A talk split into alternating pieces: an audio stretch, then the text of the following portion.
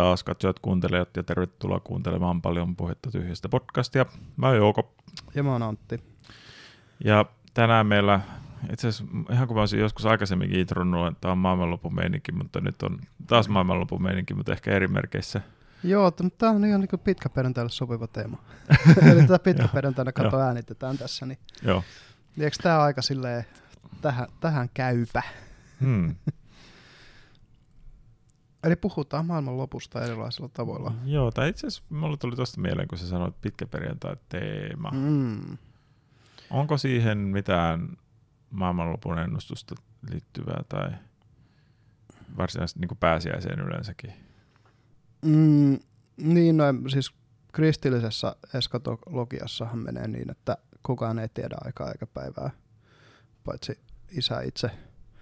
Joo. Eli tota, siinä niin kuin, se on aika selkeä, onhan niitä ennusteita ollut. Voidaan, meidän voidaan mennä noihin eskatologisiinkin jossain vaiheessa, mutta tota, Joo, no meillä oli, oli siis ajatuksena tämä tämmöinen molokki, molok, niin. joka siis tulee raamatusta se nimi. Niin, tai niiltä jostain sieltä mytologioista, siitä mytologiaperheestä, Joo, tai niin, että joka siellä, vanhaa testamenttia Joo, kiertää. mutta että siellä on kuitenkin siis tällainen jonkinlainen tarina, missä mainitaan tämä hahmo Molok, joka on jonkin mm. asteinen... Niin kuin, Olisikohan se Jesajan kirjassa? Joo, oliko se nyt jonkinasteinen tota, lasten uhrauksen jumala? niin, tai ainakin jumalalle uhrattiin siis. Joo. Lapsia. Ah niin, joo, niin päin, joo, varmaan. Mutta että se, miten tota, sitä on nyt on käytetty nykyaikana enemmänkin, mm-hmm. että se, no mulle tämä tuli tämän Liv Burin kautta. Se on Joo. tota, entinen pokeriammattilainen. Mm-hmm. Ja tota, no mä en ihan varma mitä kaikkea se nykyään duunaa, mutta tota, kuitenkin se muistaakseni mainitsi sen ihan Lex Friedmanin podcastissa, kun se oli vieraana. no, mutta nyt se tuli mulle vastaan just tuossa, jossa on YouTube-videossa, missä se, niin se oli se, se oli itse asiassa Machtenbergerin kanssa. Joo, se oli sen oma, omassa tota, omalla kanavalla. joo. joo. Katoiko muuten niitä lyhyempiä pätkiä, kun mä niitäkin laitoin sulle? Okay. En mä kerinnyt sen, sen, sen niiden keskustelun mä kuuntelin tuossa, kun eilen, eilen kävin kävelyllä. Niin. Joo, mutta tota, eli siinä hän käyttää siitä vähän niin kuin tällaisena ää, mikäköhän se nyt termi sillä olikaan, se oli sanoi jotenkin God of. Ää, ah, niin, siis se on näiden nollasummapelien Jumala. Joo, tai... Nimenomaan niin kuin rajoitettujen nollasummapelien Jumala, joissa, joissa niin kuin ne pelin rajoitetut ää, tavoitteet ohjaa destruktiivi, kaikkien kannalta destruktiivisen käyttäytymiseen. Joo, tai itse asiassa se, se mikä sillä sen, siinä ihan ensimmäinen tavallaan sen, mm. se, se, oli itse asiassa tuottanut ihan hyvin se, se kaksi tavallaan semmoista molokki-videoa siis Joo. oli siis niin kuin julkaissut, että ensimmäinen oli tämä niin kuin tämmöiset vähän niin kuin nämä kauneusfilterit. Insta, Joo, Instassa. Instassa. Siitä ne puhuu kyllä siinä pitkäskin videossa. Joo, mutta että, että kuinka niin kuin, tavallaan se on just sitä, että jos joku käyttää kauneusfiltereitä, niin se tavallaan pakottaa kaikki muutkin käyttämään. Mm. Tai, tai sitten sit silloin ei tällainen esimerkki, että jos ajattelet, että sä oot vaikka malli, Joo. Ja tota, sit sä sanot valokuvaajalle, että hei mä en halua, että sä photoshoppaat mun kovat. Mm, mm. Niin se johtaa siihen, että sä et saa vaan duunia, koska vaikka mm. sit se fot, äh, tota, tää valokuvaaja siihen suostuisi, niin sitten taas... Niin Lähdetään julkaisen niitä. Niin, tai, tai koska, koska siinä on se tai, just... Ne, tai ne ei päädy mainoksiin asti. Niin, tai koska siinä on se, että äm, joku meikkibrändi mm. myy sellaista, että kun sä käytät meidän meikkiä, niin sä näytät täydelliseltä tai jotain tällaista. Niin, ja jos sitten se malli onkin jotenkin ei-täydellinen, mm, sitten mm. Niiden, niin ne, ja sitten seuraavalla sivulla onkin niin kuin toisen meikkibrändin, missä onkin täydellinen mm, tavallaan, mm. niin ihmiset valitsee sitten tietenkin sit sen, niin sitten se, sit se johtaa just tommoseen, että ah, se oli itse asiassa se, mitä käytti, oli epäterveen tota, kilpailujumala. Joo, joo. Et se, se, se johtaa tuollaiseen epäterveeseen kilpailuun, että se, siinä vähän niin kuin kaikki häviää, koska ne kilpailee niin kuin, ähm, No siinä on vääränlaiset insentiivit. Niin ja se, se, se että tota, öö, se ei vaadi niinku sitä, että yksikään niistä kilpailun tai niistä kilpailijoista olisi jotenkin millään tavalla erityinen, erityisen niin kuin esimerkiksi, ää, siinä puhuttiin sitten erityisen sosiopaattisista, mm. kun se ei vaadi sitä, vaan että sen niin kuin systeemin sisäiset dynamiikat johtaa siihen sen tyyppiseen käytökseen. Joo. Ja tätähän siis tutkitaan systeemiteorian teorian tota, niin, osa-alueella, mitä se Smachtenberger just on, on tutkinut muun muassa. Joo. Ja tota, mua itteni tässä viime aikoina systeemidynamiikat kiinnostunut. Musta toi Molok on hauskasti, siis, siis kun katsoo sitä metaforaa, että kun sitä käytetään, että mitä on lasten uhraaminen niin kuin Jumalalle, sehän on nimenomaan tulevaisuuden uhraamista nykyhetken, niin kuin, tiedätkö, mm. nykyhetkelle. Ja sitten taas, mistä esimerkiksi just se Jordan Peterson puhuu, että mikä on niin johtanut hyviin lopputulemiin kaikkien niiden myyttien kohdalla, on aina se, kun uhrataan nykyhetkeä tulevaisuudelle. Et tos, niin kuin, eli, eli se, että sä teet jotain uhrauksia nyt, koska sä tiedät, että niillä on positiivinen palautus tulevaisuudessa. Mutta toi molokkihan on nimenomaan sitä, että sä uhraat sitä tulevaisuutta nykyhetkelle, koska saat tässä ja nyt jotain mm, mm. sellaista, mikä on konkreettista. Ja musta toi Instagramin mallien – Ää, ja ne niinku, siis se on ihan älytöntä, miten helppoa se on se Instagram-kuvien niinku, et ihon silottelut no, ja muut. Ne on ihan muutamalla niinku napautuksella jostain puhelinäpistä ja sä saat sen tehtyä ja niitä voi tehdä kuka tahansa. Ja sitten kun niitä on nykyään niitä AI-malleja, jotka toimii livekuvaankin. Mm, että ei mm. tarvitse mitään niinku, tavallaan se jossain vähän niin kuin etukäteen valitset varmaan, että mm. minkälaiset meikit sä haluat sun naamalle niin, tavallaan. Niin, niin. Ja sitten se on vaan, sä menet siihen, ja sun ei, sulle ei oikeasti ole tarvitse mitään meikkejä mm. naamalla, mm. ja sitten se vaan niin kuin, ja sitten se yksi, yksi video, missä se oli yksi muija, niin kuin se heilutti just kättä naamaneissa, mm. ja ne nykyään osaa niin kuin sit sen, aikaisemmat vielä vuoden takaiset Joo. ei osannut tota hanskata, niin, että niin. sitten se illuusio rikkoutui, jos ne vahingossa niin kuin, kosketti kasvoja mm. tai jotain tällaista. Näin. Kyllä, kyllä. Mutta tota, mulle itse asiassa tuli mieleen just tuosta noin niin kuin nykyhetken uhraamisesta tulevaisuudelle, mm. niin sitähän on esimerkiksi liikunta.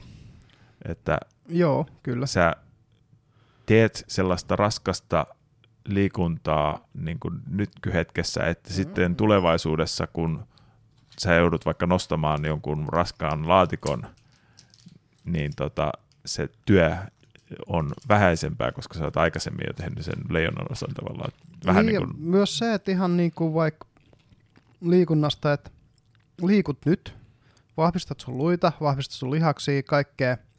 Sulla on pienempi todennäköisyys vanhuksena esimerkiksi kaatuu, koska sulla on lihakset, jotka pitää sut stabiilina, mutta jos mm. sä kaadut, sulla on myös vahvemmat luut, jotka saattaa sitten kestää sen kaatumisen. Mm. Et, et niin kuin se, että se nimenomaan kasvattaa sitä health spannia, mistä nykyisin paljon puhutaan, kun lifespanhan on yksi asia, mm. mutta sitten on health span. Mm. Ja, ja niin kuin nykypäivänä tavallaan se, että me uhrataan hirveästi health spania tämän hetken mielihyvälle. Mm. Ja, ja just niin kuin, No kyllä se vaikuttaa lifespaniinkin. Mm. Siis tossa Joo, jossain, toki, toki, siis sitäkin se kasvattaa. Jossain on ollut tämä näin, niin että tämä siis oli jo ennen pandemiaa, mm. mutta että, että niin kuin, ensimmäistä kertaa niin kuin Jenkkilän historiassa niin kuin, niin seuraavan sukupolven niin kuin elinjään odote oli lyhyempi kuin edellisen, Jep. ja se oli just tämän lihavuuden ansiota. Jep. Että li, liikaa lihavuutta, mm. niin oikeasti kun 340 alkaa kuolemaan niin kuin verisuonen, taira, niin. verisuonen sairauksiin, niin se lyhentää mm. sitä kyllä, kyllä. elinjään odotetta. Niin kuin... Ja syövät lisääntyy ja kaikki tämmöiset. Mm. Et kun ylipainohan on isoin, käsittääkseni isoin korrelaatio niin kuin, kaikki niin kuin kautta linjan kaikkiin tällaisiin elintasosairauksiin. Niin Ylipaino on niin kuin isoin. Comorbidity. Joo, Joo. ja, ja tota, tupakointi tulee kakkosena. Al- alkoholi, muista, oliko se alkoholi toinen vai tupakointi ja sitten ne on kuitenkin ne kaksi seuraavaa. Joo, no siinä on tämä Jep. Siinä on se kolme, kolmio. Ja sitten kun jollakulla on nämä kaikki kolmio. kolme, niin. et, niin, kuin, äh, niin, niin tietäähän se, miten siinä tulee lopulta käymään, jos, jos, jos tuossa mennään. Ja, ja just niin kuin esimerkiksi tämmöinen niin päihdeaddiktioiden lopettaminen on ihan selkeä, selkeä niin kuin, että kun, ää, ja just toi ero sehän tehdään siinä tarinassa. Mä en muista, olisiko se Jesajan kirjasta, mä en muista nyt mistä kirjasta. Se tehdään hyvin selkeäksi, että tota, niin kuin, äm, siinä se metafora on silleen, että, että on ne Eikö niin, siinä on paalinpalvojia siinä tarinassa, mitä mä nyt muistelen, sori. Joo, se onkin eri, eri tarina, eli en mennäkään siihen. Mutta anyway, siis just toi, että kun käytännössä niinku, miten, miten vanha testamentti kuva on se, että, että just toi, että kun sä uhraat nykyhetkessä jotain, sacrifices mm. to the God, siis sille oikealle Jumalalle, niin sit, sit se Jumala antaa sulle, kun ne uhraukset on oikeanlaisia, siitähän se Ken ja Abelin tarina on, kun toinen antaa vääränlaisia uhrauksia. Mm. No, että kun annat oikeanlaisia uhrauksia sille niin kun, oikealle Jumalalle, niin se antaa sulle pidemmän ja paremman tulevaisuuden. Eli just niin kuin mi- miten toi menee, ja sitten just toi, että uhraat Molokille sun lapsia, mm, niin, mm. niin että sä saisit nyt jotain sitten. Mutta toisaalta siis jos mietit, että lapsethan on iso uhraus. Siis, su, siis se, että, että niin kun sulle tulee lapsi, niin sä joudut omaa elämää uhraa hirvittävän paljon, mm, jos haluat sille mm. lapselle antaa hyvää elämän. Mm. Ää, et, et niin kuin, siinä mielessä just tämä, kun nykyisin on tämä lapsettomuusalto, että monet uhraa ne omat, sen oman potentiaalisen niin kuin, ää, onne, perheonnen, joka voisi tulla sitten niin kuin vanhuksena, kun ne ei enää kuitenkaan pysty elää semmoista bile-elämäntyyliä, mitä niin kuin nuorena eletään. Ne uhraa sen, että ne, että ne niin kuin sais nyt elää sitä bile-elämäntyyliä, mm. joka sitten todennäköisesti johtaa ei, ei kaikilla. Niitäkin poikkeustapauksia on, jotka ei oikeasti halua lapsia. Siitä on tutkimuksia. Mm ja, ja on ihan onnellisia sen päätöksen kanssa. Mm. Mutta niitä on tosi pieni vähemmistö. Et, et. Mm, mä en ole varmaan tosta ihan, että tai mä veikkaan kyllä, että tavallaan tuo niiden osuus on kasvanut, ketkä on niin kuin vapaaehtoisesti lapsettomia ja mm. se on niiden tahtotila. Mm. Että että, ja seuraavan 30 vuoden aikana me nähdään se, että miten se oikeastaan niin kuin vaikuttaa niiden vanhuuteen. Koska mm, ne on nyt, mm, nyt... No onhan noita nyt aikaisemminkin ollut. On, mutta siis niin kuin sanoin, kun se on ollut tosi pieni vähemmistö, nyt se ei enää ole. Mm. Nyt se on noin viidesosa ihmisistä, jotka ei tule hankkia lapsia. Niin, niin ei, ei meillä on maailman historiassa ollut ennen 2010-lukua sellaista tilannetta viidesosa ihmisistä jossain mm, populaatiossa mm, mm. lapset hankkimatta. Niin, niin just tämä on tämä Tää, mutta se on ihan mielenkiintoista nähdä. Mutta anyway, toi Molokki, niin, niin just, no toi Instagram on hyvä, mutta et onhan meillä paljon muitakin sellaisia, kun, no tiedätkö tämän Finitit ja Infinitit pelit, niin kuin rajatut ja rajoittamattomat pelit teorian? Öö, luultavasti, mutta käypä, avaapa sen nyt kaikille katsojille. En muista sen teologin nimeä, joka tämän te- teorian keksi, mutta se tulee yhdeltä teologilta. Ja se puhuu siitä, kun on kahdenlaisia pelejä. On rajattuja pelejä, niin kuin vaikka jalkapallo. Mm. 90 minuuttia, 11 tukkoa per puoli, selkeät säännöt ja selkeä tavoite. Mm. Ja toinen, toinen voittaa tai tulee testasapelejä voi tulla, mutta toinen periaatteessa voittaa lopussa. Joo. Sitten on infinitteja pelejä. Tämä teologi oli sitä mieltä, että niitä on vain yksi, ja se on elämä. Sitten Simon Sinek, tää, jos tiedät tämän, tämän tota, konsultin, ei sano mitään. Silloin, silloin pari hyvää kirjaa. Toinen niistä just tämä The Infinite Game ja toinen on sitten toi uh, Start with the Why. Niin, niin tota, Sinek puhuu siitä, että itse asiassa niitä Infinite-pelejä enemmän. Periaatteessa niin kuin esimerkiksi markkinat on Infinite-peli. Infinite pelissä, kun, kun niin kuin Finitin pelin tarkoitus on voittaa, Infinitin pelin tarkoitus on pysyä pelissä mukana.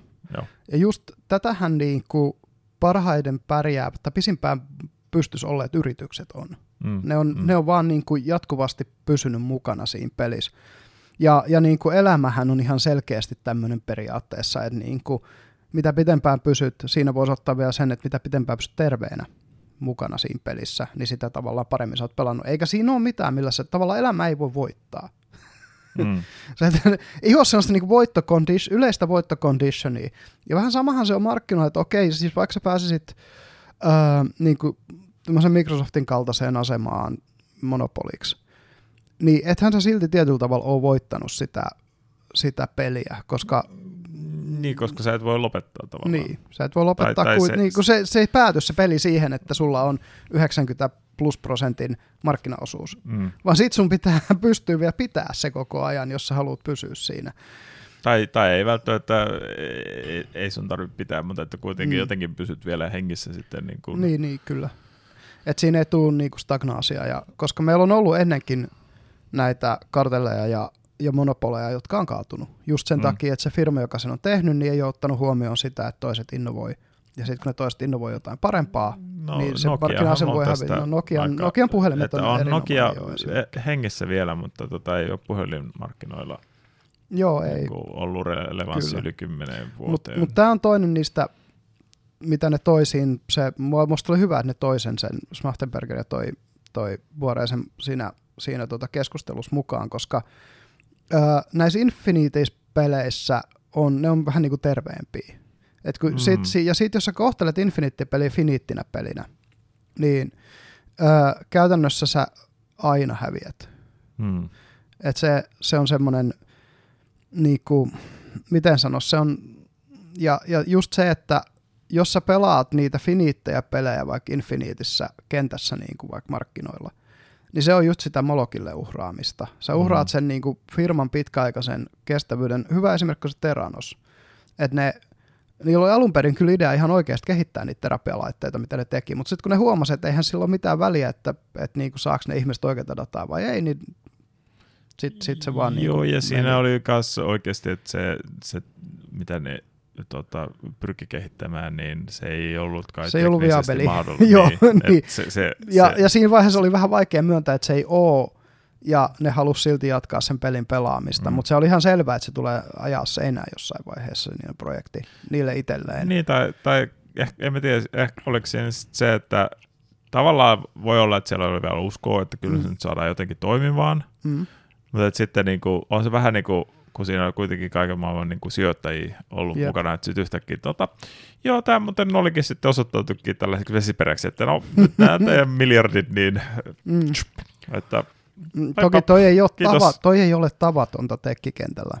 Siis, että, että ne enkelisijoittajien miljardit häviää johonkin. Joo, ei. Et, ei. Et, et sinänsä niin startupeista jossain siellä San Franciscossa joku viidesosa niistä lopulta onnistuu. Joo. Mutta joo, toi, ää, ja ne antoi hyvän toisen esimerkin, siis se on siinäkin esimerkki, minkä siis Mahtenberger kertoi siinä, just siitä Vietnamin sodasta. Et kun Yhdysvalloilla oli tavoite, että se on finiitti peli siinä Vietnamissa, ja ne haluaa valottaa Vietnamia ja voittaa sen. Mm. Ja vietnamilaisilla oli ainut tavoite pysyä mukana siinä, niin pysyä hengissä ja jatkaa taistelua. Mm. Niin, niin käytännössä se, että vaikka Yhdysvallat vyörytti koko sen niin sotilasmahtinsa niiden niskaan, niin se ei sitten vaan riittänyt. Mm.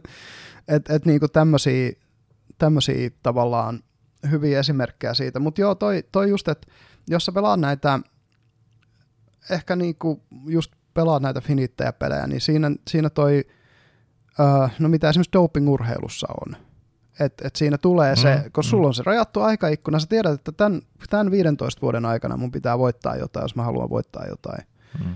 Ja, ja niin kuin, siinä tulee se sitten, että käytät kaikki doping ja muuta, ja kun me on sitten nähty, mitä siinä on niin kuin surullisimmillaan käynyt niin koko Mika Myllylän tapauksessa. Mm. Et, et hirmu loistelija suraa, joka päättyi doping-käryyn, joka päättyi, päättyi alkoholismiin, joka päättyi itsemurhaan. Mm. Et niin kuin, toi on, ja, ja tota... No toisaalta, mm. kun, no sitten jos ajattelee vaikka Matti Nykästä, mm. sehän mm. kuitenkin niin kuin päätti uransa niin kuin huipulla, mutta silti kohtalo oli aika sama kuin sitten mutta se eli sentään pidempään. Joo, mutta että se, se oli vaan hitaampi itsemurha mm, sitten. Kyllä, kyllä. Se joi itse sen hengiltä.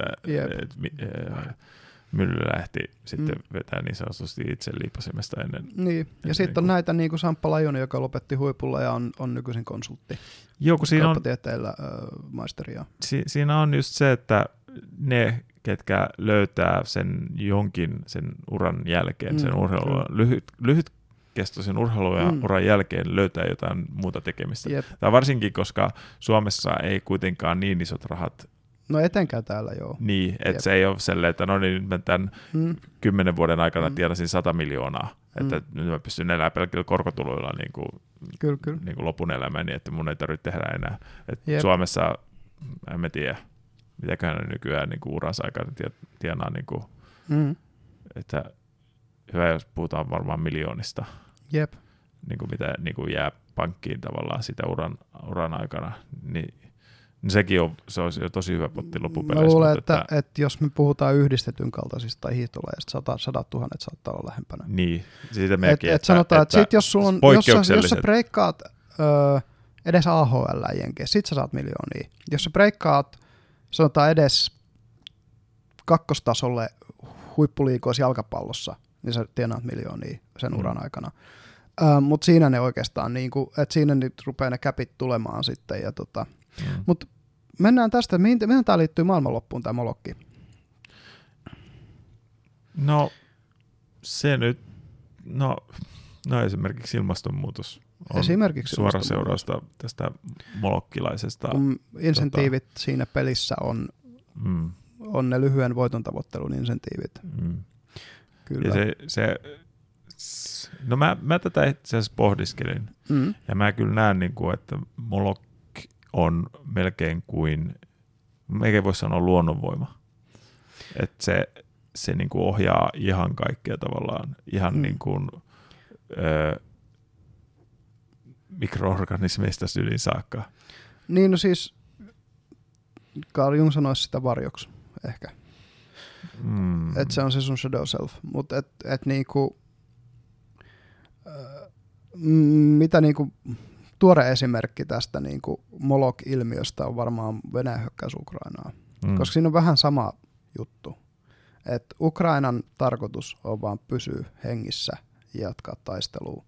Venäjän tarkoitus on voittaa vallottamalla Ukraina. Mm. Ja, ja kun se on Venäjälle käytännössä elinjää, niin kuin niiden oman kokemuksen mukaan se on niille henkijäämistaistelu. Vaikka itse asiassa, vaikka ne häviäisi Ukrainan sodan, niin mikään ulkopuolinen voima, ehkä Kiinaa lukuottamatta, ei tule niitä sen jälkeen uhkaamaan kuitenkaan, koska ei, ei lännellä ole mitään intressejä Venäjän suuntaan muuta kuin se, että saisi se energia uudestaan virtaa halvalla.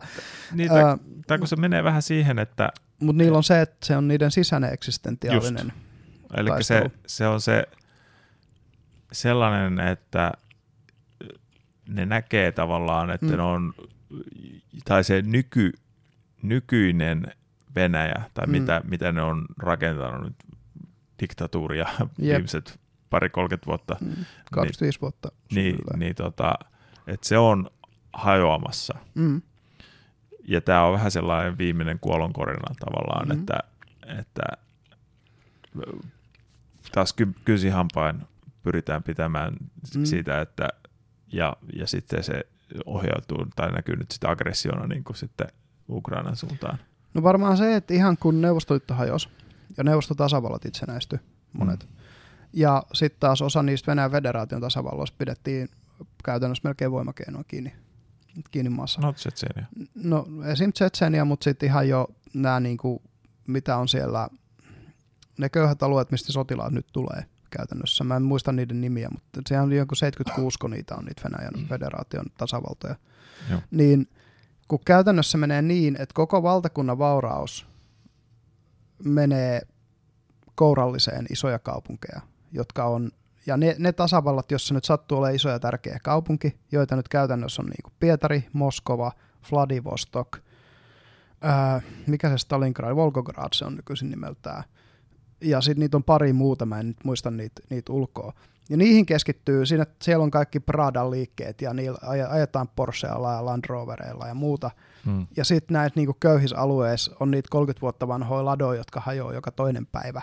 Ja, ja tota, parhaimmillaan hevosella kuskataan jotain maataloustuotteita. Siis se, että kun se, se epätasa-arvo on tämän mm, takia, mm. kun, kun siellä ei ole sitä samaa systeemiä, mitä, mitä lännessä. Et niin kuin esimerkiksi Suomessa – hän niin kuin mitä, mitä maataloustuet ja, ja erityisalueiden tuet on, ne ei ole mitään muuta kuin sitä, että niitä alueita Helsingin veroilla käytännössä pidetään mm. elinkelpoisimpana kuin ne olisi mm. markkinoiden, markkinoiden kautta, mm. joka pitää meidän ruoantuotannon sillä tasolla, että, että kriisitilanteessa meillä on tarpeeksi ruokaa. Ja, ja niin kuin tätä ei ole Venäjällä käytännössä, niin, niin se, on, se on tehnyt sen ison, ison, mä sanoisin, ongelman. Ja kun mitä isommaksi se tuloero kasvaa, sitä isommaksi kasvaa sosiaalinen epävakaus. Tämähän on mm, taloustieteellinen mm. perusteoria, Gini-koeffisientillä voidaan katsoa käytännössä Joo. suoraan. Joo. Niin, niin, Onko Venäjän Gini isompi kuin tota Jenkkilä? Veikkaan, että on, en muista.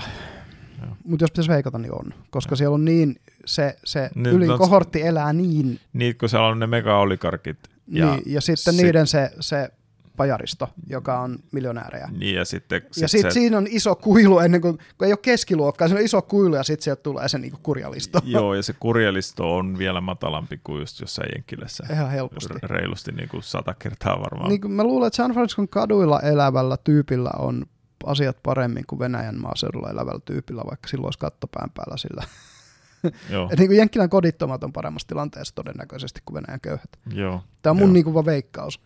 Ähm, Ta- tai, tai ainakin, Ainakin on- kuukausitulot on samaa luokkaa. niin, ja sen lisäksi niin kuin mahdollisuudet Tai- on auki ihan eri tavalla. Niin, joo, Et joo. niin kuin, kun ethän sä Venäjällä sieltä maaseudulta niin millään muulla kuin sillä, että sä lähet siihen korruptoituneeseen diktatuuripeliin, niin pääsee mm, eteenpäin. Mm, Mutta miten tämä siis vaikut, riittyy tähän molokki on se, että nyt niin kuin insentiivit, koska mitkä on ne Venäjän insentiivit, että yksi tapa, millä maailma voi loppua, on tietysti maailman sota.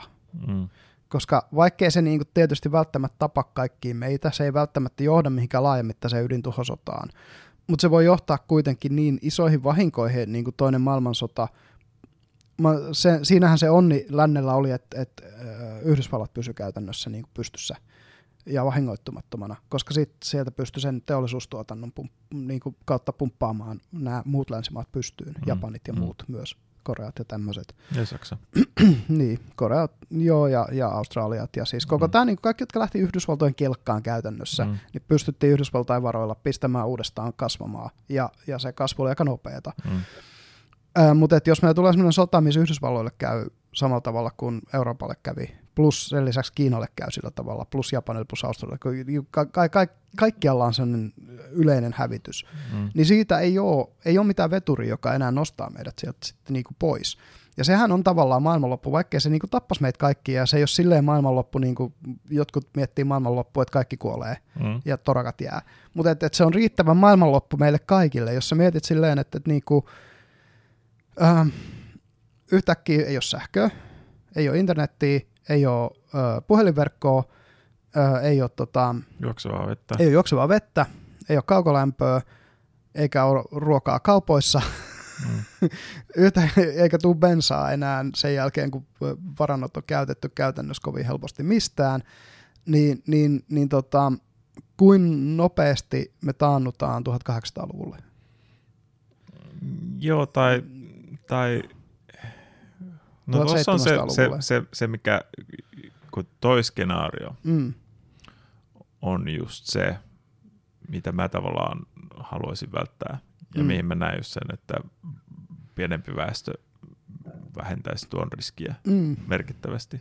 Tai vähintäänkin se vaikuttaisi myös siihen, että, että jos se pääsisi tapahtumaan, mm, mm, niin tota, sitten ole sitä, että meillä on täältä 10 miljardia ihmistä, niin kuin kaikki niin kuin yrittää repiä just molokkilaisesti it, kaiken irti, mitä vaan että Mm, pysyy hengissä, vastaan se, että sit olisikin vaikka miljardi, mm, niin, niin se, se on niin kuin ihan eri tason tavallaan se hävitys ja kärsimys sitten. Mm. Ja, ja toisaalta siis, siis joka tapauksessa, oli se nyt 10 miljardia tai miljardia Mm. ihmistä, niin tuollainen skenaariohan johtaisi sotiin. joo, Että, ja siis luonnonvarathan on ollut jo satoja vuosia sotien yksi, joo, yksi pääasiallinen veturi. mutta että, että just se, että ö, tai tiedätkö muuten tota, ö, tämän, ne olithan se pelaa Falloutia. Tai, mm. Joo, ykköstä. Joo, niin tiedätkö sen tarinan siinä taustalla? Öö, Tai muistaakseni sitä Lorea? niin, kun ne oli jotain niitä voltteja, jotka just jonkun Ei, ydinsodan ei mutta siis että mikä ja siihen just johti siihen ydinsotaan. Sitä mä en muista. Sehän oli niinku tällainen resurssi. Tota, Niin, niin, se on luonnonvara Joo, taistelu. joo. Joo, nythän, nythän niinku, tätä maailmantilannetta, kun katsoo, meillä olisi geopolitiikkajakso olikin tästä jo, että miten paljon jännitteitä meillä on. Mm. Nythän niitä on purkautunut. Esimerkiksi Saudi-Arabia ja Iranhan on tehnyt nyt. Mutta tämä rupeaa taas muodostaa niinku kaksi, tavallaan niinku, koska Kiina oli se, joka välitti sen, eikä Yhdysvallat, mikä on Mm. perinteisesti ollut se, joka välittää kaikki rauhat maailmassa. Mm. Niin tämä on vähän niin kuin tämän kaksinapaisen maailmanjärjestyksen muodostumista vähitellen.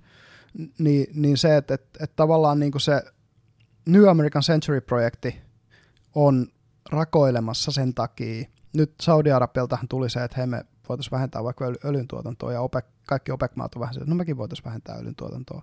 Että öljyn hinta saadaan keinotekoisesti nousee korkeammalle kuin sen tarvii olla, joka tarkoittaa sitä, että länsimaissa, jossa ei ole sitä omaa tuotantoa läheskään niin paljon, mm. paitsi Yhdysvalloissa ja Kanadassa, niin, niin täällä nousee käytännössä, siis meilläkin rupeaa bensahinta nousee heti, kun mm. parallien mm. hinnat nousee. Et, et, ähm, ja sehän auttaa, sehän pelaa Venäjän taskuun mm. ihan suoraan. Ja se on, käytännössä se ei ole niinku pro-venäläinen juttu, vaan se on anti-amerikkalainen juttu. Mm. Koska monet näistä maista on niin voimansa tunnossa, että niillä monilla on alkanut tulla semmoinen, niin kuin, että eihän meidän tarvitse kuunnella tätä läpinää jostain ihmisoikeuksista ja tasa-arvosta ja demokratiasta ja vapaudesta ja muusta, että, niin kuin, että Jenkkilä pitäköön tunkkinsa. Siitä oli Foreign Policyssä just aika hyvä artikkeli. Mutta mikä, kun toihan siitä, jos meillä alkaa uusi tämmöinen niin kuin, käytännössä niin kuin despotismi vastaan vapaa maailma, kylmä sota, niin kuin näyttäisi, että on alkamassa – joka mm, kuumenee tällaisissa mm. poteissa, niin kuin just Ukraina tai Syyria, niin, niin sehän johtaa just tuohon Molokin palvontaan. Mm. Et kaikki, se, siitä tulee käytännössä finiitti konflikti, infinitissä pelissä finiitti konflikti, ja, ja kaikki uhraa tavallaan nykyhetken sille, että ne voittaa sen, mm. sen konfliktin. Ja just nämä tämmöiset isot ongelmat, mitkä pitäisi ratkaista porukalla – niin kuin, niin kuin puhutaan ilmastonmuutos, ää, rajallisten resurssien väheneminen, tämän tyyppiset, niin ne menee, plus että ne tulevaisuudet toivoa tuovat projektit, niin kuin avaruuden vallotus ja tämän tyyppiset, niin ne kärsii. Mm. Eli ka- kaikki se niin kuin hyvä, mitä me tehdään, rupeaa kärsimään, se paha, mitä me tehdään, rupeaa lisääntymään. Ja tämähän on niin kuin maailmanloppuskenaariona tavallaan, että kun, jos puhutaan maailmanloppuskenaariosta, mä sanon vielä tämän, ne voi jakaa tietyllä tavalla sen tylsiin, eli niin kuin, että se on vaan sellainen hidas decline, se mm. on Roma decline. Tai ne voi jakaa näihin niin sanotusti mielenkiintoisiin niin kuin ne supertulivuoret ja asteroidit mm. ja muut tällaiset. Mutta jos puhutaan Kerta, näistä... Ker, kertapamaus. Kertapamauksia. Bang, jos puhutaan näistä hitaista, niin, niin kyllähän se niin kuin, että et kun katsoo tätä fiat-valuutta meidänkin esimerkiksi nykypäivänä, että kun siitä oli Economics Explained-kanavalla hyvä video, miten Roomassa pyrittiin tällaisessa tilanteessa korjaamaan just nimenomaan tämmöistä, että no, no debase the currency, eli niin kuin vähennetään valuutan arvoa, jotta meillä on enemmän rahaa maksaa sotilaille, mutta kun sitten sillä rahalla ei saa enää yhtä mm. paljon. tämähän näkyy nyt niin kuin käytännössä ympäri maailmaa että et, niin valuuttoja painetaan lisää, etenkin euroja ja dollareita, mutta ei ainoastaan euroja ja dollareita, vaan, no, vaan myös, myös niin kuin Kiinassa. Ja... Tuossahan on nyt oikeasti siis, siis tämä, tämä, tämä on pandemia ja heti perään sitten toi sota, niin mm. sehän on nyt johtanut inflaatioon. Jep, että... mutta kyllä sen inflaation, niin kuin, siitäkin on hyviä, hyviä talousteoreetikkojen tekemiä jut, niin kuin tarinoita, että kyllä se lähtee sieltä 2008 quantitative easingistä – se inflaatiopaine on siitä lähtien mm, ollut. Mm. Se on mm. vaan lauennut näiden myötä mm, monella mm. tapaa. Et se inflaatiopaine on ollut olemassa jo kymmenen vuotta, mutta koska meillä on ollut kohtuu rauhallinen ja kohtuu hyvin toimiva maailma, niin mm. me on pystytty tuotanto- ja GDPtä kasvattaa sellaista vauhtia, että se inflaatio pysyy kurissa. Joo, jo. Et, et niinku, mutta et kyllä se, niinku se 2008 financial crisis oli, oli semmoinen käännekohta siinä. Että jos katsoo kaikkia näitä monetary-aggregaatteja, miten ne lähti niin kuin nousuun niistä kun QEta tehtiin sekä Euroopassa että Yhdysvalloissa että Japanissa että Kiinassa. Kaikkien, maailmojen, kaikkien maiden pankkijärjestelmät oli kriisissä yhtä aikaa. Mm, mm. Niin kaikkien käytännössä valuuttojen piti yhtä aikaa tehdä tätä QEta. Ja tietty, kun ollaan fiat-systeemissä, missä ei ole mitään niin kuin ankkuria sille, niin kyllähän toisiinsa nähden pysyy oikein kivasti niin kuin sit suunnilleen samanarvoisina, kun kaikki tekee samaa, samaa joo, instrumenttia jo. käyttäen talouspolitiikkaa. Mutta jos ajattelee tota, niin kuin ilmastonmuutosta, mm. just sen molokkilaisuutta, mm. että kuinka haastava oikeasti ongelma siihen on mitenkään saada mitään toimivaa aikaiseksi, mm. koska mm. aina kun joku poikkeaa sitten siitä mm. ilmastonmuutoksia niin kuin vastaan, ajatellaan vaikka Paris, Pariisin mm. ilmastosopimusta mm. tai mitä tahansa, niin aina kun joku siitä poikkeaa, niin se voittaa niin kuin mm. erittäin paljon. Niin, ja sit toisaalta... jos, ei, jos ei muut oikeasti jotenkin aktiivisesti tavallaan rankaise sit siitä. Niin, ja siis, mutta toisaalta siinä pitää myös muistaa, että niin kuin, mikä on ollut suurin päästöjen vähentäjä länsimaissa esimerkiksi, on nimenomaan se, että me on korvattu kivihiili maakaasulla, mm. jonka päästöt on siinä kolmasosan kivihiilestä. Ja nyt heti, kun tämä Venäjän kriisi tuli ja maakaasuhanat meni poikki, Saksa tekee taas ruskohiilellä ja, ja Saksan päästöt otti sen Joo. et, et, ei, et, vaikka kuinka olisi niin sanotusti tämmöisiä vihreitä eettisiä maita niin kuin Saksa, jos niiden pitää saada väestölle ja teollisuudelle sähköä ja lämpöä, niin se on ihan sama, sitten sitä hiiltä lapetaan sinne, sinne pönttöön. Jep, jep. Ja ne teki vielä sen todella typerän ratkaisun niiden ydinvoimaloidensa kanssa, Mm. josta ne ei vieläkään ole onnistunut niin kuin, öö, oikein löytämään sellaista, että no miten se saatais, saata, tai millä me saataisiin siihen pisteeseen niitä käynnisteltäisiin vaikka uudestaan. Ja, Tai kun tässä on nyt on ollut ta- tavallaan, äh, no tähän ollaan liipattu aikaisemminkin, mm. mutta että just se tavallaan, kun just länsimaiden reaktio on ollut liian pelokas silleen, niin kuin, että Venäjä aloittaa ydinsodan mm, ja että tulee sitten NATO, mutta että koska oikeasti, että on mitään toivoa niin kuin jossain määrin normaalin paluusesta mm, niin kuin missään järkevässä aikajänteessä. Tai no, niin. Niin, että se, on, se on vaan, että Ukrainaan pitäisi lähettää oikeasti niin helvetisti kalustoa, että ne Mhm. mm. pystyy oikeasti, niin kuin, ei, ei, ei muutaman kymmentä tankkia, vaan satoja tankkeja selle, että Mm. niin paljon kuin vaan ehtii niin kuin kouluttaa niin kuin siellä Se on hyvä kysymys nyt, kun siis se koulutettavien ukkojen määrä on sen Tsaihanin mukaan ollut 60 000 länsimaissa. Ukrainassa sotilasta. Ja ne palaa nyt tämän kevään aikana sinne rintamalle, että mikä se, miten se kääntää sitä hommaa. Mm. Ja nyt on ekat leopardit mennyt sinne Mut että- Saksasta ja Portugalista Mutta että tässäkin on, ja Puolasta että- siinä kanssa. kun nämäkin päätökset on tehty vasta käytännössä tämän vuoden puolella, Mm, mm. kun ne olisi tehty vuosi sitten, Joo, niin toisaalta mä ymmärrän myös sen, että Niin Venäjä minkä takia esimerkiksi- sitä varovaisuusperiaatetta on Joo, käytetty. joo, mutta Venäjä nyt on, nehän on tehnyt linnoituksia sitten tyylin sinne, Joo, että Ukraina on toki. paljon vaikeampi niin kuin päästä sitten vastahyökkäyksissään niin kuin läpi. Kyllä, ja siis mun on sanottava, että mä en ole ollenkaan vakuuttunut, että Ukraina näyttää siis rauhan aikaan samalta enää kuin se näytti ennen sotaa. Ei todellakaan, ei. Siis, Siellä on tiettyjä alueita, mitkä, mistä koko se ukrainalaismielinen väestö on joko likvidoitu tai ajettu pois. Ja niiden liittäminen, se on vähän sama kuin Karjalan liittäminen uudestaan Suomeen, niin ihan turha toivo käytännössä. Mm.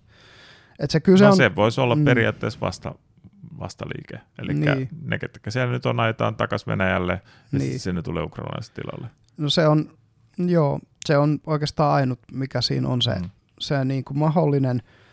Mutta se hyvä kysymys on se, että, että käytetään, haluaako Ukraina tai länsimaat käyttää samoja sikailutaktiikoita kuin mitä Venäjä on käyttänyt. Kun ei meillä ole semmoista Wagneria, joka tulee ja tekee kansanmurhia tuosta noin vaan. Mm. Ja sitten on se kanssa, että tota, ajatellaan sitten, että okei, ukrainalaiset saa ajettua venäläiset pois. Mm. Niin se Ukrainan jälleenrakentaminen, sehän on toisaalta sitten kyllä tulee olla ihan länsimaiden niin harteilla. No, kyllä. Siis ei Samalla tavalla, kuin, samalla tavalla kuin Saksan jälleenrakentaminen oli aikanaan Jep. ja, ja tota, Japanin jälleenrakentaminen oli aikanaan. Joo. Mutta et Mut että siitä nyt- myös nähtiin se, että et kun ero ensimmäisen ja toisen maailmansodan jälkeen oli se, että et niitä hävinneet valtiot rankastiin vielä sillä, että niistä niinku revittiin isot sotakorvaukset, ja Mm. niitä ei todellakaan jälleen rakennettu, niin se kauna oli niin iso, Joo, mutta että tossa on että sitten et se, se johti toiseen maailmansotaan. se et, vähän ongelma, että Mm. nyt maailmantalous ei ole sellaisessa tilanteessa toisaalta, että pystyisi ihan samalla tavalla niin kuin, tukea, koska mm, mm, 50-luvulla ei ollut mitään tietoa mistään ilmastonmuutoksesta, ja että ihan sama mitä poltettiin.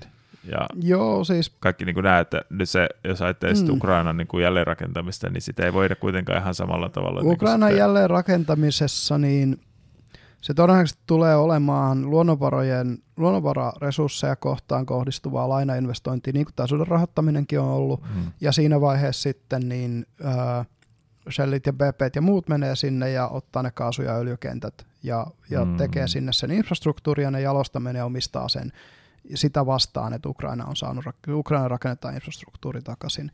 Niinhän siinä tulee todennäköisesti mm, käymään mm. ja, ja se on se ainut mahdollisuus sen lisäksi, että, että tai, tai siinä on niin kuin toinen mahdollisuus on se, että ne defaulttaa nämä sotavelat sodan jälkeen ja sen jälkeen niin kuin kukaan ei halua auttaa niitä hirveämmin muutamaa niin kuin sympaattista maata lukuun ottamatta.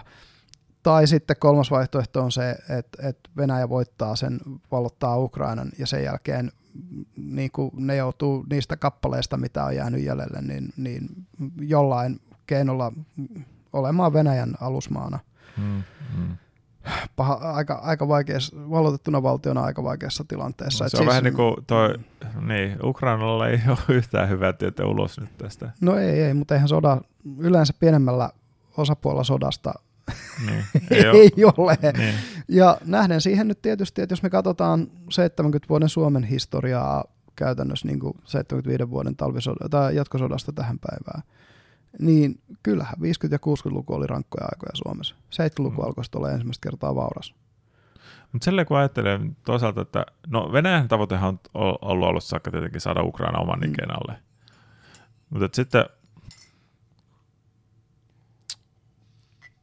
nyt ainoa vaihtoehto mm. Ukrainalle Venäjän toimien ansiosta on tavallaan sitten Ukrainan tavallaan täysi, no sanotaan nyt alistuminen sitten mm. lännen vallalle. Mm. Että jo, tota, et se on käytännössä just sitten noin niin kuin öljyyhtiöt ja tällaiset. Mm. niin kuin, siis, no siis, samalla tavalla kuin, kuin nämä muut entiset neuvostotasavallat, Viro, mm. Latvia, Liettua, tämän tyyppiset, Romania, Bulgaria, no ei ne ei ollut neuvostotasavaltoja, mutta, mutta kuitenkin, että siis se sama, sama juttu, että niin kun, niiden on pakko integroitua tähän läntiseen systeemiin. Joo, mutta että se on erilaista, se, koska jossain vaikka Viroon, niin ei se ole mitään semmoisia tota, luonnonvaroja kuin Ukrainassa se on, on totta, sitä joo. öljyä.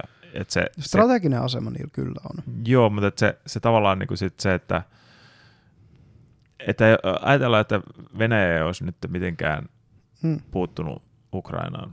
Hmm. Että sanotaan, että ne ei olisi koskaan Krimiäkään vallannut. Hmm. Että Ukraina olisi nyt sitten EU-tiellä. Hmm. Niin sehän olisi paljon enemmän samankaltaista se, kuin tuota, miten niin kuin nämä Viro, liitto ja nämä. Hmm. Että se ei ole sella, sillä tavalla, että okei, että että me ei pystytä maksamaan nämä sotavelat pois, niin me voidaan, tai me, meillä ei muuta vaihtoehtoa, kun päästään nämä länsimaiset mm. öljyyhtiöt tänne riistämään, mm. niin sanotusti mm. näin poispäin. Että se, siinä on niin, kuin niin paljon erilaista tavallaan sit siinä, että mit, minkälainen se siirtymä on. Mm. Että se, se on, onko se pakotettu vai onko se enemmän niin kuin vapaassa tahdosta? Sekin on ihan totta, joo. Äh, ja kyllähän nyt jonkunlaista Marshall-avun kaltaista pakettia ihan varmasti tulee kyllä sitten joo, joo, joo, joo, joo. Ukrainalle ei siinä mitään. Ja, siis joo, niin kuin, se, ja ihan varmasti tulee sitäkin ole, että armahdetaan siis niitä velkoja. Siis jonkin ei, verran, niin, joo. Pakkohan, joo. Siis pakkohan se on, jos ne, hmm. kun puhutaan noinkin vauraasta, niin kuin siis nimenomaan resurssirikkaasta maasta kuin Ukraina, hmm. niin kyllähän se, että, että ne me voitaisiin korvata iso osa Venäjän kaasusta ukrainalaisella kaasulla ja Venäjän öljystä ukrainalaisella öljyllä mm. seuraavaksi 40-50 vuodeksi, niin, niin kyllähän se olisi Euroopalle ihan niin kuin lottovoitto. Mm. Mm. Et, et, tota, ja sen lisäksi se, että tota, ne olisi näissä, näissä, edes näissä niin kuin perusdemokraattisissa järjestelmissä kiinni, kiinni niin kuin tota EU-kumppanuudessa ja, ja tota mikä se on se, otan nyt, se tarkkailijajärjestö, joka käytännössä, niin kuin mistä tulee kansalliset vaalitarkkailijat eri maiden vaaleihin, mikä on se eurooppalainen systeemi, mä en muista sen nimeä. Ja näissä tämmöisissä perussysteemeissä Näin kiinni. Etyj. Olisiko se Etyj just, joo. Hmm. Etyjissä ja sitten jossain määrin niin kuin Norja ja Sveitsi on EFTassa. Että et tämmöisiin systeemeihin, niin kuin, mitkä on niitä ulkokehän systeemejä tavallaan tälle niin kuin länsi-integraatiolle, että ne otettaisiin niihin ensin mukaan – niin, niin kyllähän sinne tulisi sit hirveä paine esimerkiksi sille, että niin kuin, ja Interpolit ja muut, että se korruptio, korruption siivous nimenomaan ulkopuolisin voimin rupeaisi tapahtua ja kaikkea tämän tyyppistä. Mm. Ja, ja just se, että niin kuin pakotetaan vastaavanlainen oikeusjärjestelmä, mikä käytännössä niin kuin muuallakin, eli itsenäiset oikeusasteet, mikä on ollut hirmu kipeä prosessi esimerkiksi Romanialle, Bulgarialle, Unkarille ja, ja Puolalle, joissa niin siitä on kipultu niin paljon, että nyt EU uhkaa sanktioilla Unkaria ja Puolaa, kun ne ei enää, enää pidä niitä itsenäisinä. tosin siitä yhtä aikaa, niin just, no tämä menee tosi sivupoluille, mutta just se Clarence Thomas jäi kiinni Yhdysvalloissa se, että se ei ole mitä vuosikymmeniin raportoinut kaikkia niitä lahjoja, mitä se on saanut joltain miljardööreiltä. Ja se on yksi niistä yhdeksästä korkeamman oikeuden tuomarista. Ähm, mutta joo, ähm, sivupolku, mutta mut se, että miten se, niinku se maailmanloppu siitä kehittyy, niin käytännössähän se lähtee siitä, että jos Ukraina häviää ton sodan, niin, niin Venäjän puheethan on ollut sitä luokkaa, että no Puola on seuraava, Viro on seuraava, Latvia, Liettua. Että et, ei me pysähdytä tähän.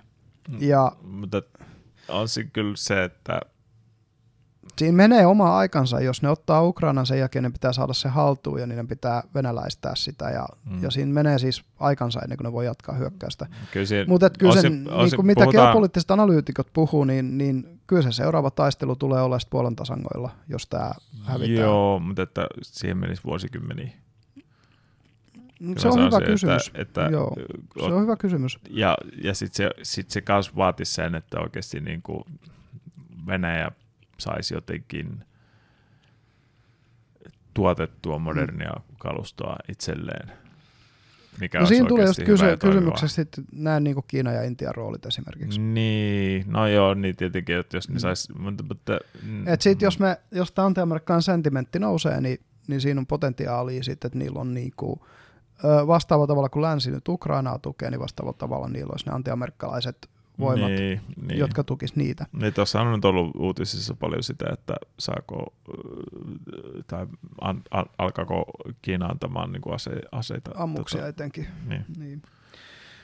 Ja tota, kuulin tällaistakin, että kuulemma Suomestakin on käynyt sitä, että elektroniikkaromulavoilta niin öö, käydään varastamassa piirilevyjä ja salakuljetetaan Venäjälle. Että et tämmöistäkin tapahtuu, koska niillä on piirilevyistähän niillä on pulaa. Ja nehän on löytänyt niistä tai ohjuksista. Piireistä. Niin. Mm. Ja nehän on löytänyt niitä no, mikro- mikropiirejä, niin, ja... jotka on johonkin, tarkoitettu johonkin vedenkeittimeen tai pesukoneeseen. ne on löytänyt niistä ohjuksista, ne on vaan uudelleen ohjelmoitu ja Joo. löyty sinne aseisiin. Et, mutta et se, että niinku Kiina pystyisi ton tason mikropiirejä tekemään, ja, ja toimittamaan Venäjälle, Joo. koska ne on niin yksinkertaisia ne ohjausjärjestelmät vielä. Et ne ei ole kuitenkaan mitään, mitään huipputietokoneet. Ei niistä tarvitse mitään nanometripiiriä. Niin joo, joo, joo, ei, ei tarvitsekaan. Sadan nanometripiirit riittää ihan hyvin. Mä mietin itse asiassa, että minkä takia Venäjä ei sitten nyt niitä pysty ostamaan. No monestakin syystä, mutta käytännössä varmaan sen takia, että kun Yhdysvallathan on lyönyt jo Kiinankin että sinnekään ei saa viedä enää niitä. Mm. Mutta onhan Kiinassa toisaalta paljon omaa tuotantoa. Niin, mutta kun ei ne, niiden oma tuotanto ei tuota niitä, niitä siis niitä, just niitä sadan nanometrin piirejä ne pystyy tekemään. Mm. Ja pikkasen siitä parempia, mutta ei niinku mitään huippupiirejä. Ja mihin Kiina käyttää niitä on siihen kaikkeen, mitä ne importtaa länsimaihin. Että et sehän se on se pointti, mikä siinä on. Että niin, että niillä ei ole toistaiseksi ollut mitään insentiiviä. Niin plus, että et ne tekee jatkuvasti omia älyaseita omiin tarkoituksiin, mm. koska niillä on Etelä-Kiinan merellä just miten kävi, kun, kun nyt Yhdysvallat ja, oota nyt oliko se Filippiinit? Joo, Filippiinit teki sen ää, uuden sopimuksen ja sinne tulee neljä yhdysvaltalaista ää, sotilastukikohtaa Filippiineille uutta – Eli niillä on myös tämä oma tilanne, että ei ne niinku voi, mm. ne ei voi loputtomiin tukea, mm. koska mm. niilläkin on, on ja sitten sen tai lisäksi ne on jatkuvassa, jatkuvassa niinku kylmässä sodassa Intian kanssa. Joo, tai siis ei ole, siis oikein eivät ole edes pystyneet aloittamaan sitä Venäjän tukemista. Mm. Et se on enemmänkin ollut sellaista, että ei tuomita sitä Venäjää, mutta ei, ei sitten... Niin ja kyllä ne on, on ne sinne, niin, kun ne ostaa sitä öljyä kaasua sieltä, niin mm. niin kyllähän ne on sinne vienyt sit niin kuin humanitaarista ja, ja tämmöistä niin kuin ei-ase sotilasapua. Mutta kun venäjäläisillä ihan oikeasti nyt niin kuin ne, on, ne on niin pahassa tilanteessa, ne takavarikoi jo hevosia, että ne saisi hevoskärryillä toi hoidettua logistiikkaa jossa osissa sitä sota, sota-aluetta. Et, et, et, Mutta et se just, että et, niinku, okei, Venäjä jos voittaa ton sodan, niin joka tapauksessa sota laajenee, mutta miten se laajenee, siitä ei tiedetä ja missä tahdissa. Jos Ukraina voittaa ton sodan, niin mikä on, mitä tapahtuu sitten, että voiko se niin kuin, minkälaisiin niin kuin vastakkainasettutelmiin se johtaa sitten ympäri maailmaa, tai se, että niin kuin, tähän... Tai minä mietin, että ehkä kaikkein pahin tilanne olisi se, että se rintamalinja seisahtuu. Mm. Ja siitä tulee vähän sama tilanne kuin ennen tuota sotaa Donbassin alueen kanssa, niin. että siellä on niinku se li, rintamalinja on, ne ampuilee sinne tänne toisiaan välillä, mutta että... Tai vähän niin kuin joku Korean mutta et sitten, alue. Niin, et, mutta et sitten Venäjän pakotteet jää voimaan, mm. Venäjän kauppa, Venäjän kanssa ei tehdä kauppaa, mm. Ukrainakaan ei niin kuin pysty oikeasti niin kuin mm. lähentymään sitten kunnolla länttä mm. Kohtaa, koska ne joutuu kuitenkin niin kuin pitää sotilaita jatkuvasti siellä Venäjän mahdollista hyökkäystä vastaan. Ja... Mm. Se pattitilanne, mikä siitä voi tulla, on aika niin. paha. Ja kun toi sota voi vielä jatkuu. Ja, ja tämä on myös taas, minkä takia mä oon sitä mieltä, että sinne pitäisi oikeasti lähettää niin paljon, kun, niin paljon niin. kuin pystyy tota, tota, kouluttamaan ukrainalaisiin miehistöjä Jep. Tai, tai se, siis taas se, mm. se, minkä muistaakseni sanoinkin silloin, silloin, kun me otettiin tämä sotakäsittely, mm. että mun se alkuperäinen idea oli siis se, että NATO-joukkoa olisi pitänyt sijoittaa Ukrainaan tuolien viimeistään mm. joulukuussa 2021. Mm. Mutta sanottakoon, että siis koska silloin Venäjä Hindsight is 2020. joo, joo, joo, mutta... Niin. Taas pelin on helppo katsoa. Mutta et, et, näin niinku, jos tätä tai, tai siis, jos, jos mulla... näitä maailmanloppuskenaarioita tästä sodasta nyt siis rakennetaan, kun, kun se nyt on jakson aihe. Tai, sanon äkkiä tuon, koska mulla tuli kyllä tuo idea mieleen jo ennen mm. sitä, Joo. Kun Venäjä, koska se oli jo nähtävissä, että ne kasaa niitä mm. joukkoja sinne. Niin, Juu, okei, okay, kyllä, no, kyllä. kasataan tänne näin NATO-joukkoja. Niin... Joo, ei, ei siinä siis. Kyllähän kaikki sen näki jo polvotta aikaisemmin, kun, kun siellä rupesi olemaan niitä isoja sotaharjoituksia, joista ne joukot ei poistunutkaan enää mm. takaisin, takaisin sinne, sinne niin kuin sijoituspa- normaaleihin sijoituspaikkoihin. Tai, no, itse asiassa Tuossa on kyllä toisaalta se positiivinen mm. juttu taas, että menee hyökkäs tai pääsi hyökkäämään, koska nyt sitten, jos Ukraina oikeasti nyt sitten tuetaan, ne, mm. ne pystyy valtaamaan sitten takaisin Donbassin ja Krimin, koska Joo, siinä oli se, se pattitilanne aikaisemmin, mm, että, että jos siinä olisi estetty jotenkin Venäjän hyökkäys, niin se mm. pattitilanne olisi vain jäänyt niin, elämään. Kyllä. Ja se Mutta olisi vielä... Kuten sanoin, pitkään. todennäköisempää on, että, että, että niitä ei pystytä enää liittää Ukrainaan. Mutta äh, anyway, siis jos niitä maailmanloppuskenaariot jos siis miettii, niin, niin se, että sekä konventionaalinen sota, mm. että tietysti ydinsota on mm. molemmat näitä maailmanlopputilan skenaarioita. Siis puhutaan, tiedätkö tämän termin teot vavki? Tai, tai mä sanoisin, että öö,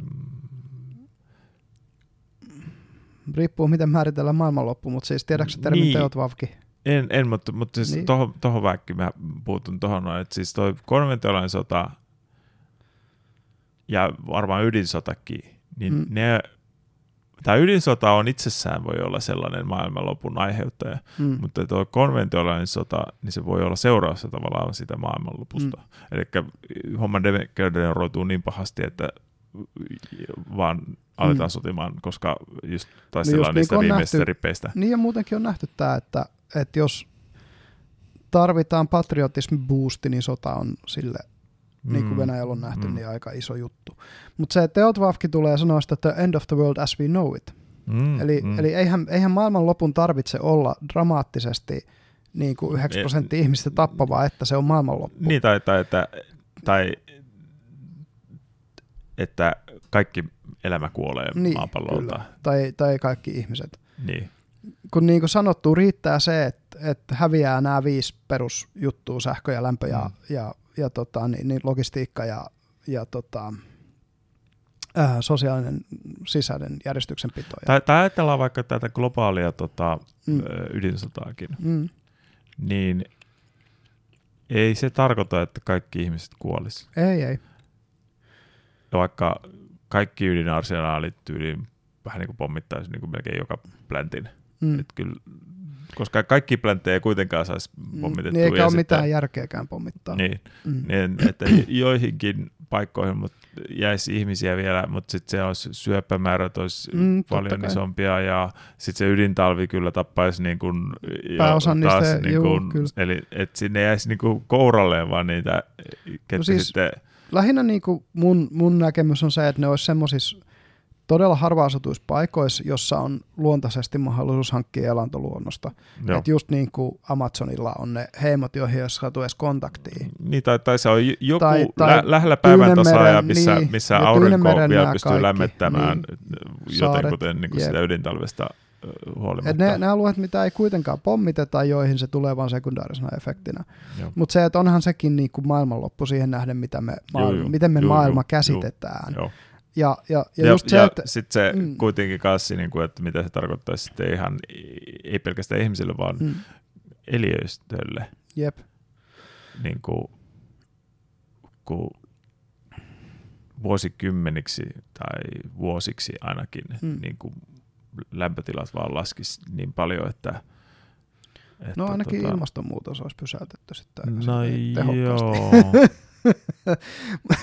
jos niitä kultareunuksia pitää hakea näihin pilviin. Mutta Mm. hei, tota, tosta niin siis ähm, noit muita hitaita declineja.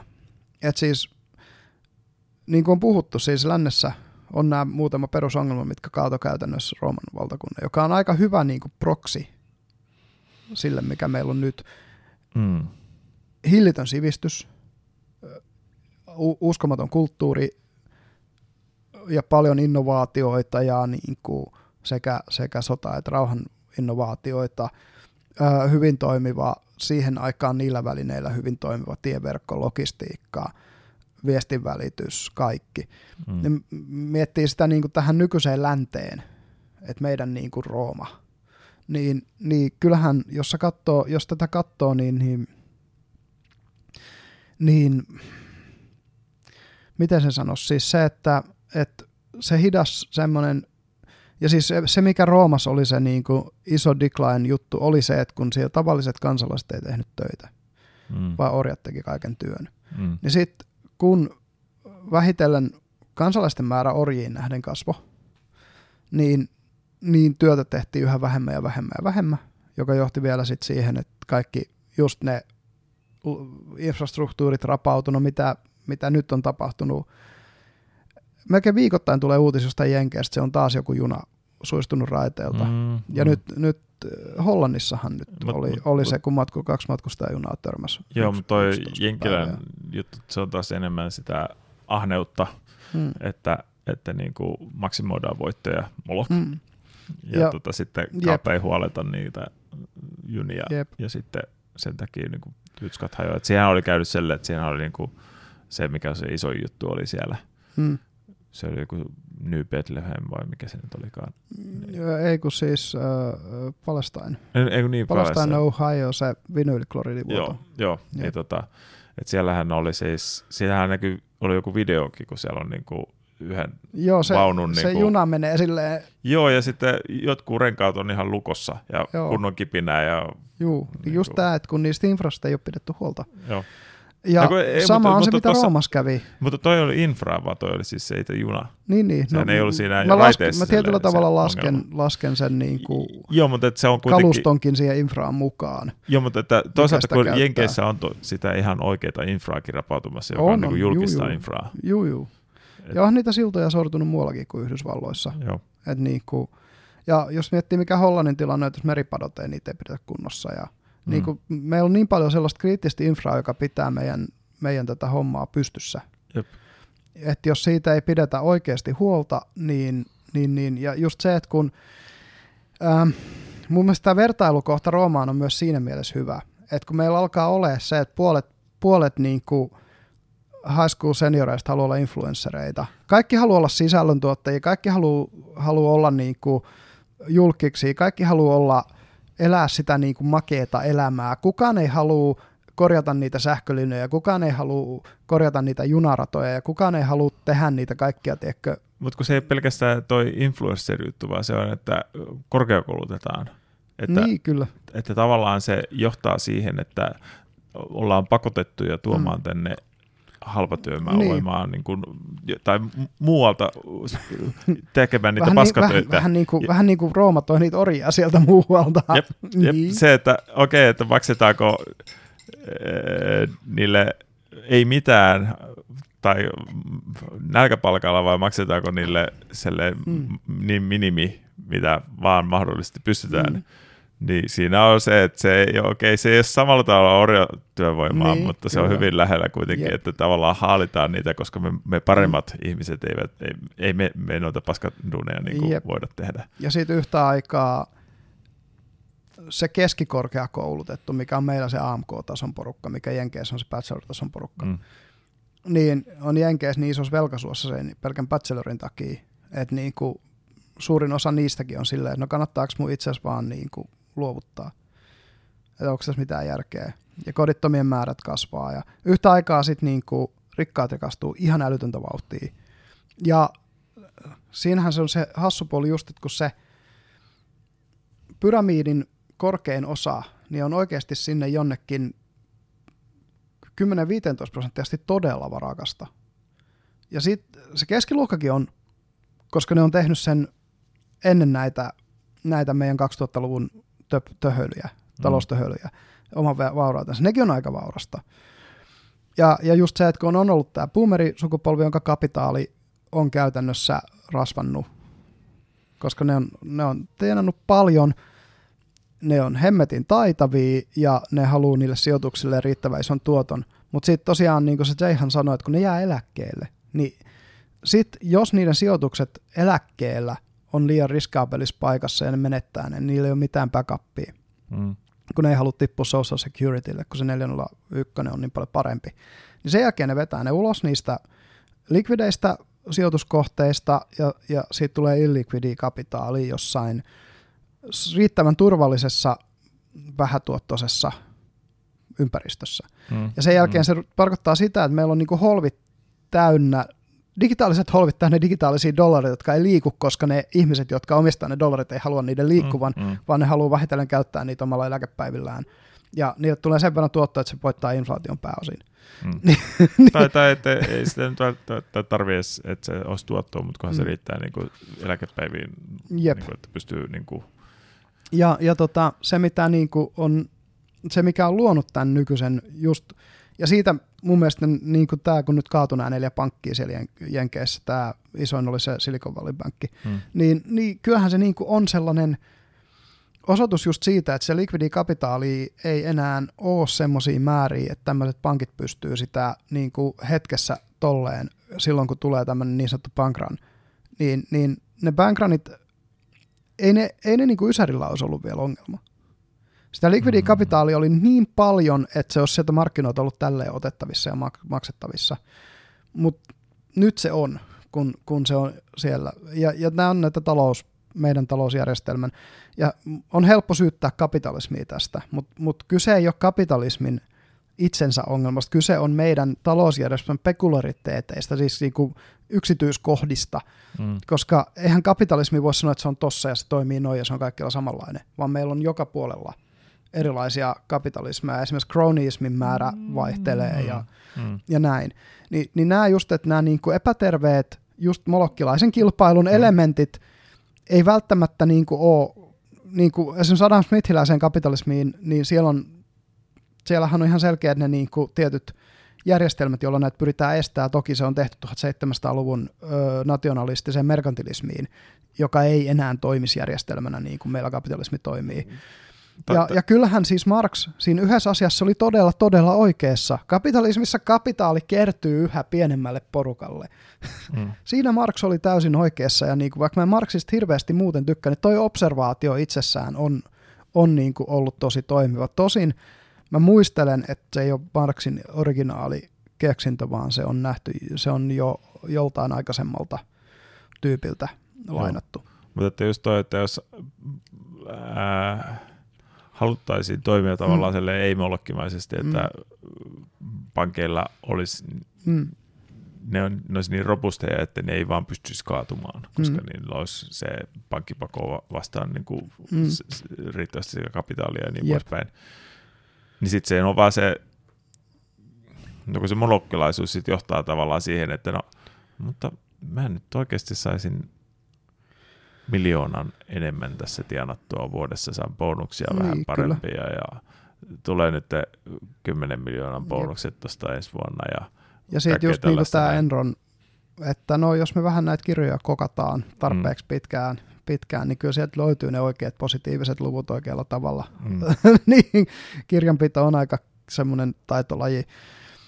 Öö, niin, niin just, ja sitten kun se paljastuu, että hei, tässä on, tässä on nyt kokattu näitä kirjoja 20 vuotta, niin tuota, sitten sit kaatuu sekä se firma, joka, joka sitä, niitä kirjoja kokkaa, plus että aika moni muu. Ja ehkä niin kuin, tässä just tulee toi rikos- ja rangaistushomma, että et niin kuin passion crimeit, niin kuin me jossain vaiheessa puhuttiinkin, että eihän se niin kuin, että murhille ja muille laitetaan kuolemantuomioita, niin ei se niin hirveästi ehkä se murhia ja tämmöisiä. Mm.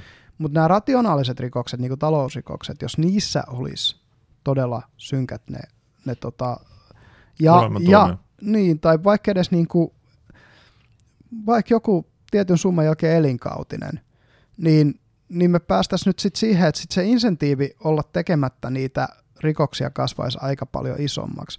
Mutta sitten jos selviit sillä, että sä oot kotiarestissa kaksi vuotta, ja, ja sä oot silloin tienannut vaikka 20 miljoonaa dollaria, niin no mikäs tässä nyt istuu täällä kartanossa kaksi vuotta, vuotta tota, ja tai kun se, se ei ole edes se, sillä ongelma ne rangaistuksien niin kuin lievy, lieveys, lievyydet, mm. vaan se, että jos ajattelee 2008 kriisiä, niin mitä siellä mm. on yksi tyyppi asetti oikeuteen niin, sen kyllä. seurauksena, ja sekin oli joku vaan, että se oli Mitäköhän se oli muista, jotain. Mä en muista sitä, sitä, joo. Ja se oli joku ihan pikku tyyppi siis. Niin oli kohtuullisen siis ei, ei niin edes niin kuin minkään pankin johtaja. Joo, joo, että eihän sen vuositulot ollut vissiin, kun puhuttiin varmaan sadoista tuhansista, että ei edes mm. miljoonista. Että se oli niin joku... olisiko se ollut joku niin kuin salkunhoitaja, joka oli, jolta pystyttiin todistetusti katsomaan, että se on tehnyt jotain niin. rikollista sen salkunhoidossa. Joo, jotain sellaista. Jotain että... tällaista, joo.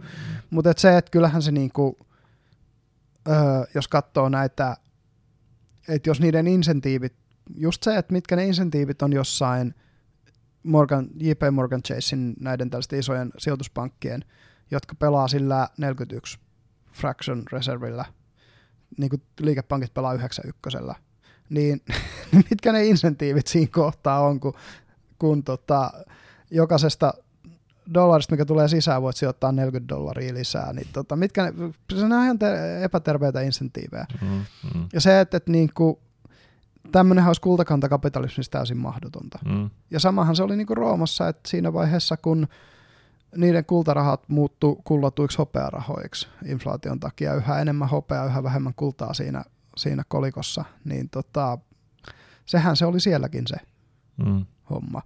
Ja sama juttu se, että niin kun niillä oli niitä legiooni lopussa 75, vähän niin kuin tämä, että Yhdysvalloilla on 900, tai länsimailla 900 tukikohtaa ympäri maailmaa. Myös Britannialla on niitä, myös Ranskalla on niitä. Mm. Siitä oli hauska kartta, missä Afrikassa näytettiin italialaisia. Siellä oli italialaisia sotilastukikohtia, saksalaisia sotilastuikkohtia. Siis, niin kuin, siis länsimailla on vaan tämä niin tämmöinen tämmöinen outpost-meininki. Ja totta kai siellä on kiinalaisiakin nykyisin. Ne on vaan varonut sitä sotilastukikohtien rakentamista, ne on enemmän ostanut sit siviili-infraa.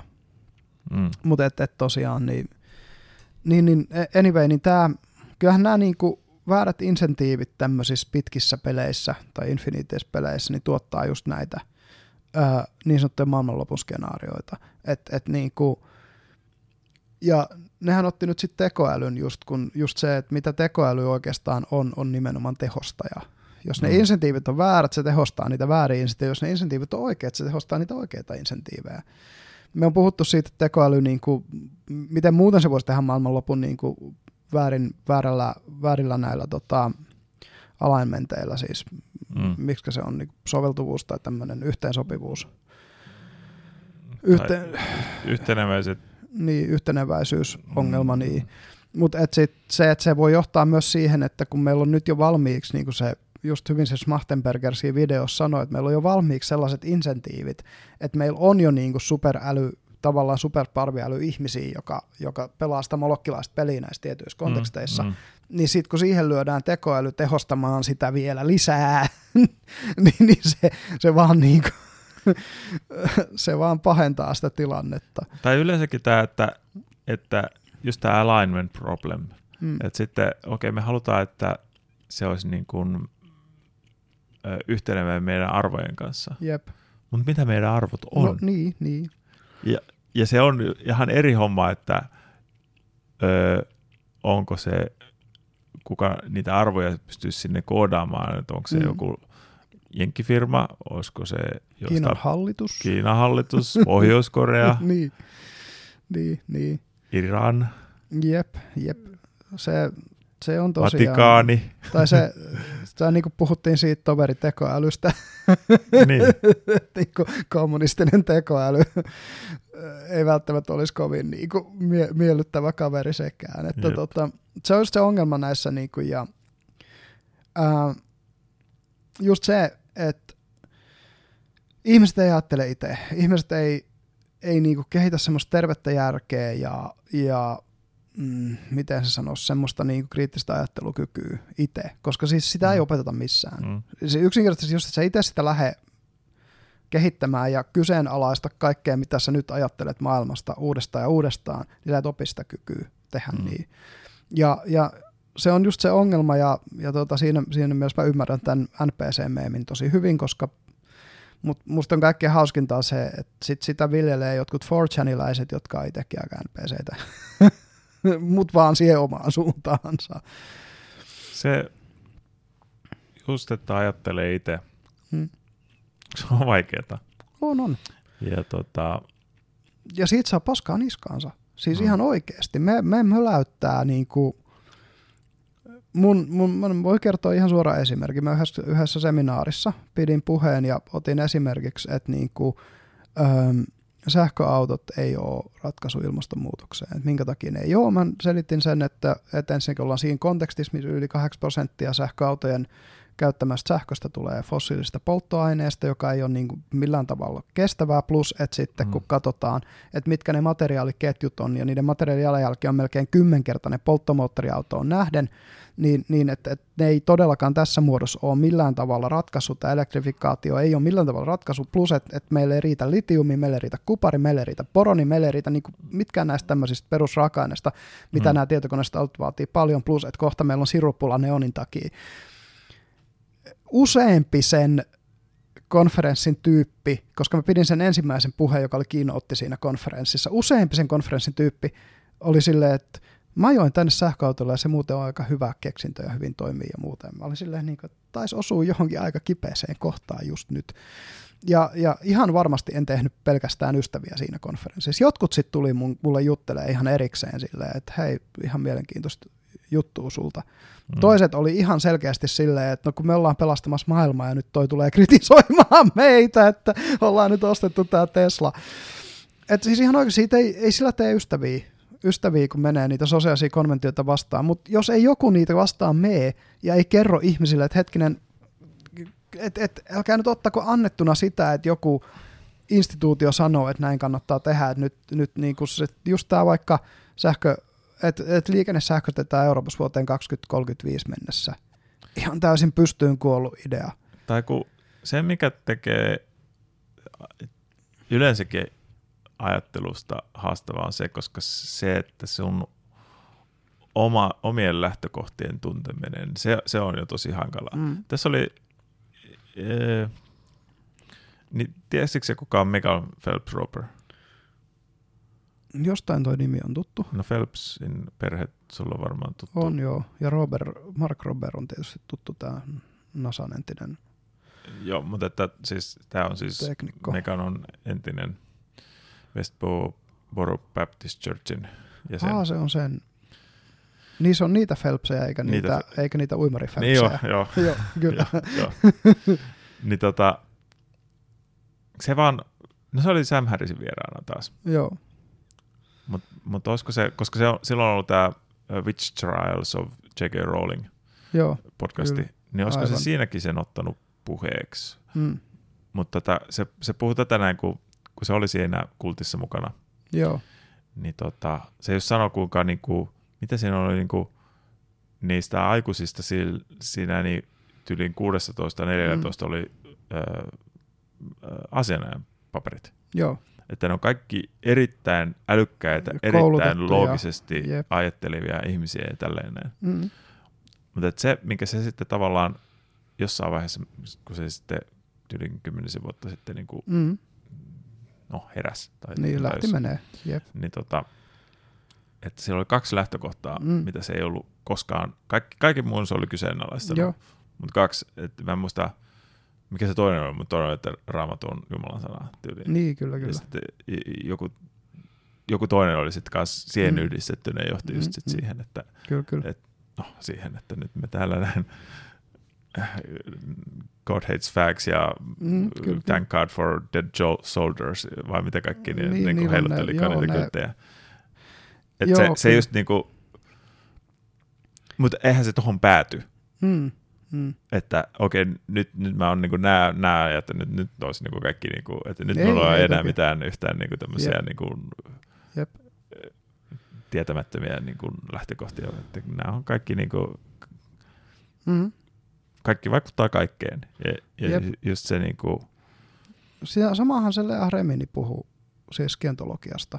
Mm. Että ei sekään osannut niitä kyseenalaistaa ennen kuin sitten tuli se tietyn tason opetukset, missä ruvettiin puhua siitä jostain sotalordista ja Xenusta, joka toi niitä. Sitten sit, sit, sit se meni niinku liian yli. Mutta ei sitäkään siellä kultis, niin kuin porukkaa sanoi. Sama oli Heaven's Gateissa ne tyypit. Ei ne niinku, ne oli ihan varmoja siitä, että ne meni sille avaruusalukselle, kun ne teki sen joukko itsemurhan. Ja Jonestownin porukka, aika harva sieltäkin lähti menemään sieltä Jonestownista, sieltä Kianasta, kun ne oli kerran sinne mennyt. Et niin kuin, muutamat lähti, mutta mut hyvin harva. Ja, mm. ja tota, sekin, että jos ne lähti sieltä, ja niin kuin nähdään, nähdään melkein kultis kuin kultissa, että jos sä lähdet siitä kultista, niin sun koko perhe, joka kuuluu siihen kulttiin, vaan leikkaa sut silleen pois. Mm, mm. Että sä oot liian iso uhka niiden sille biasille jotenkin. No, kun sen ymmärtää helposti tavallaan, mm. että mikä on, koska ajattelee, että aikaisemmin mm. oltiin kuin yhtä mieltä Jep. tai yhtä mieltä kaikesta. Mm. Ja tämä nyt on jostain syystä muuttanut mielensä. Jep.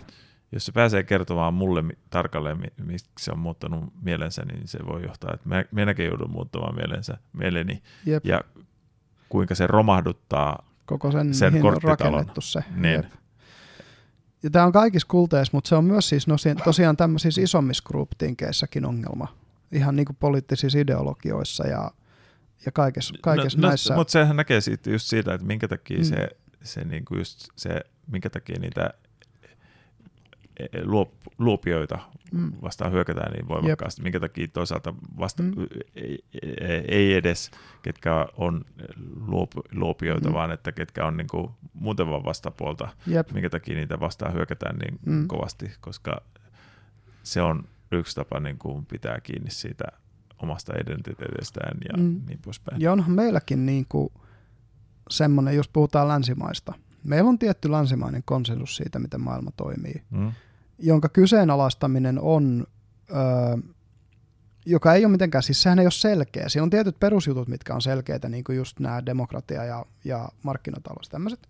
Mm. Mutta sitten siellä on paljon tällaisia juttuja, niin kuin, mistä paljon kiistellään. No just hyvä esimerkki on nämä transjutut.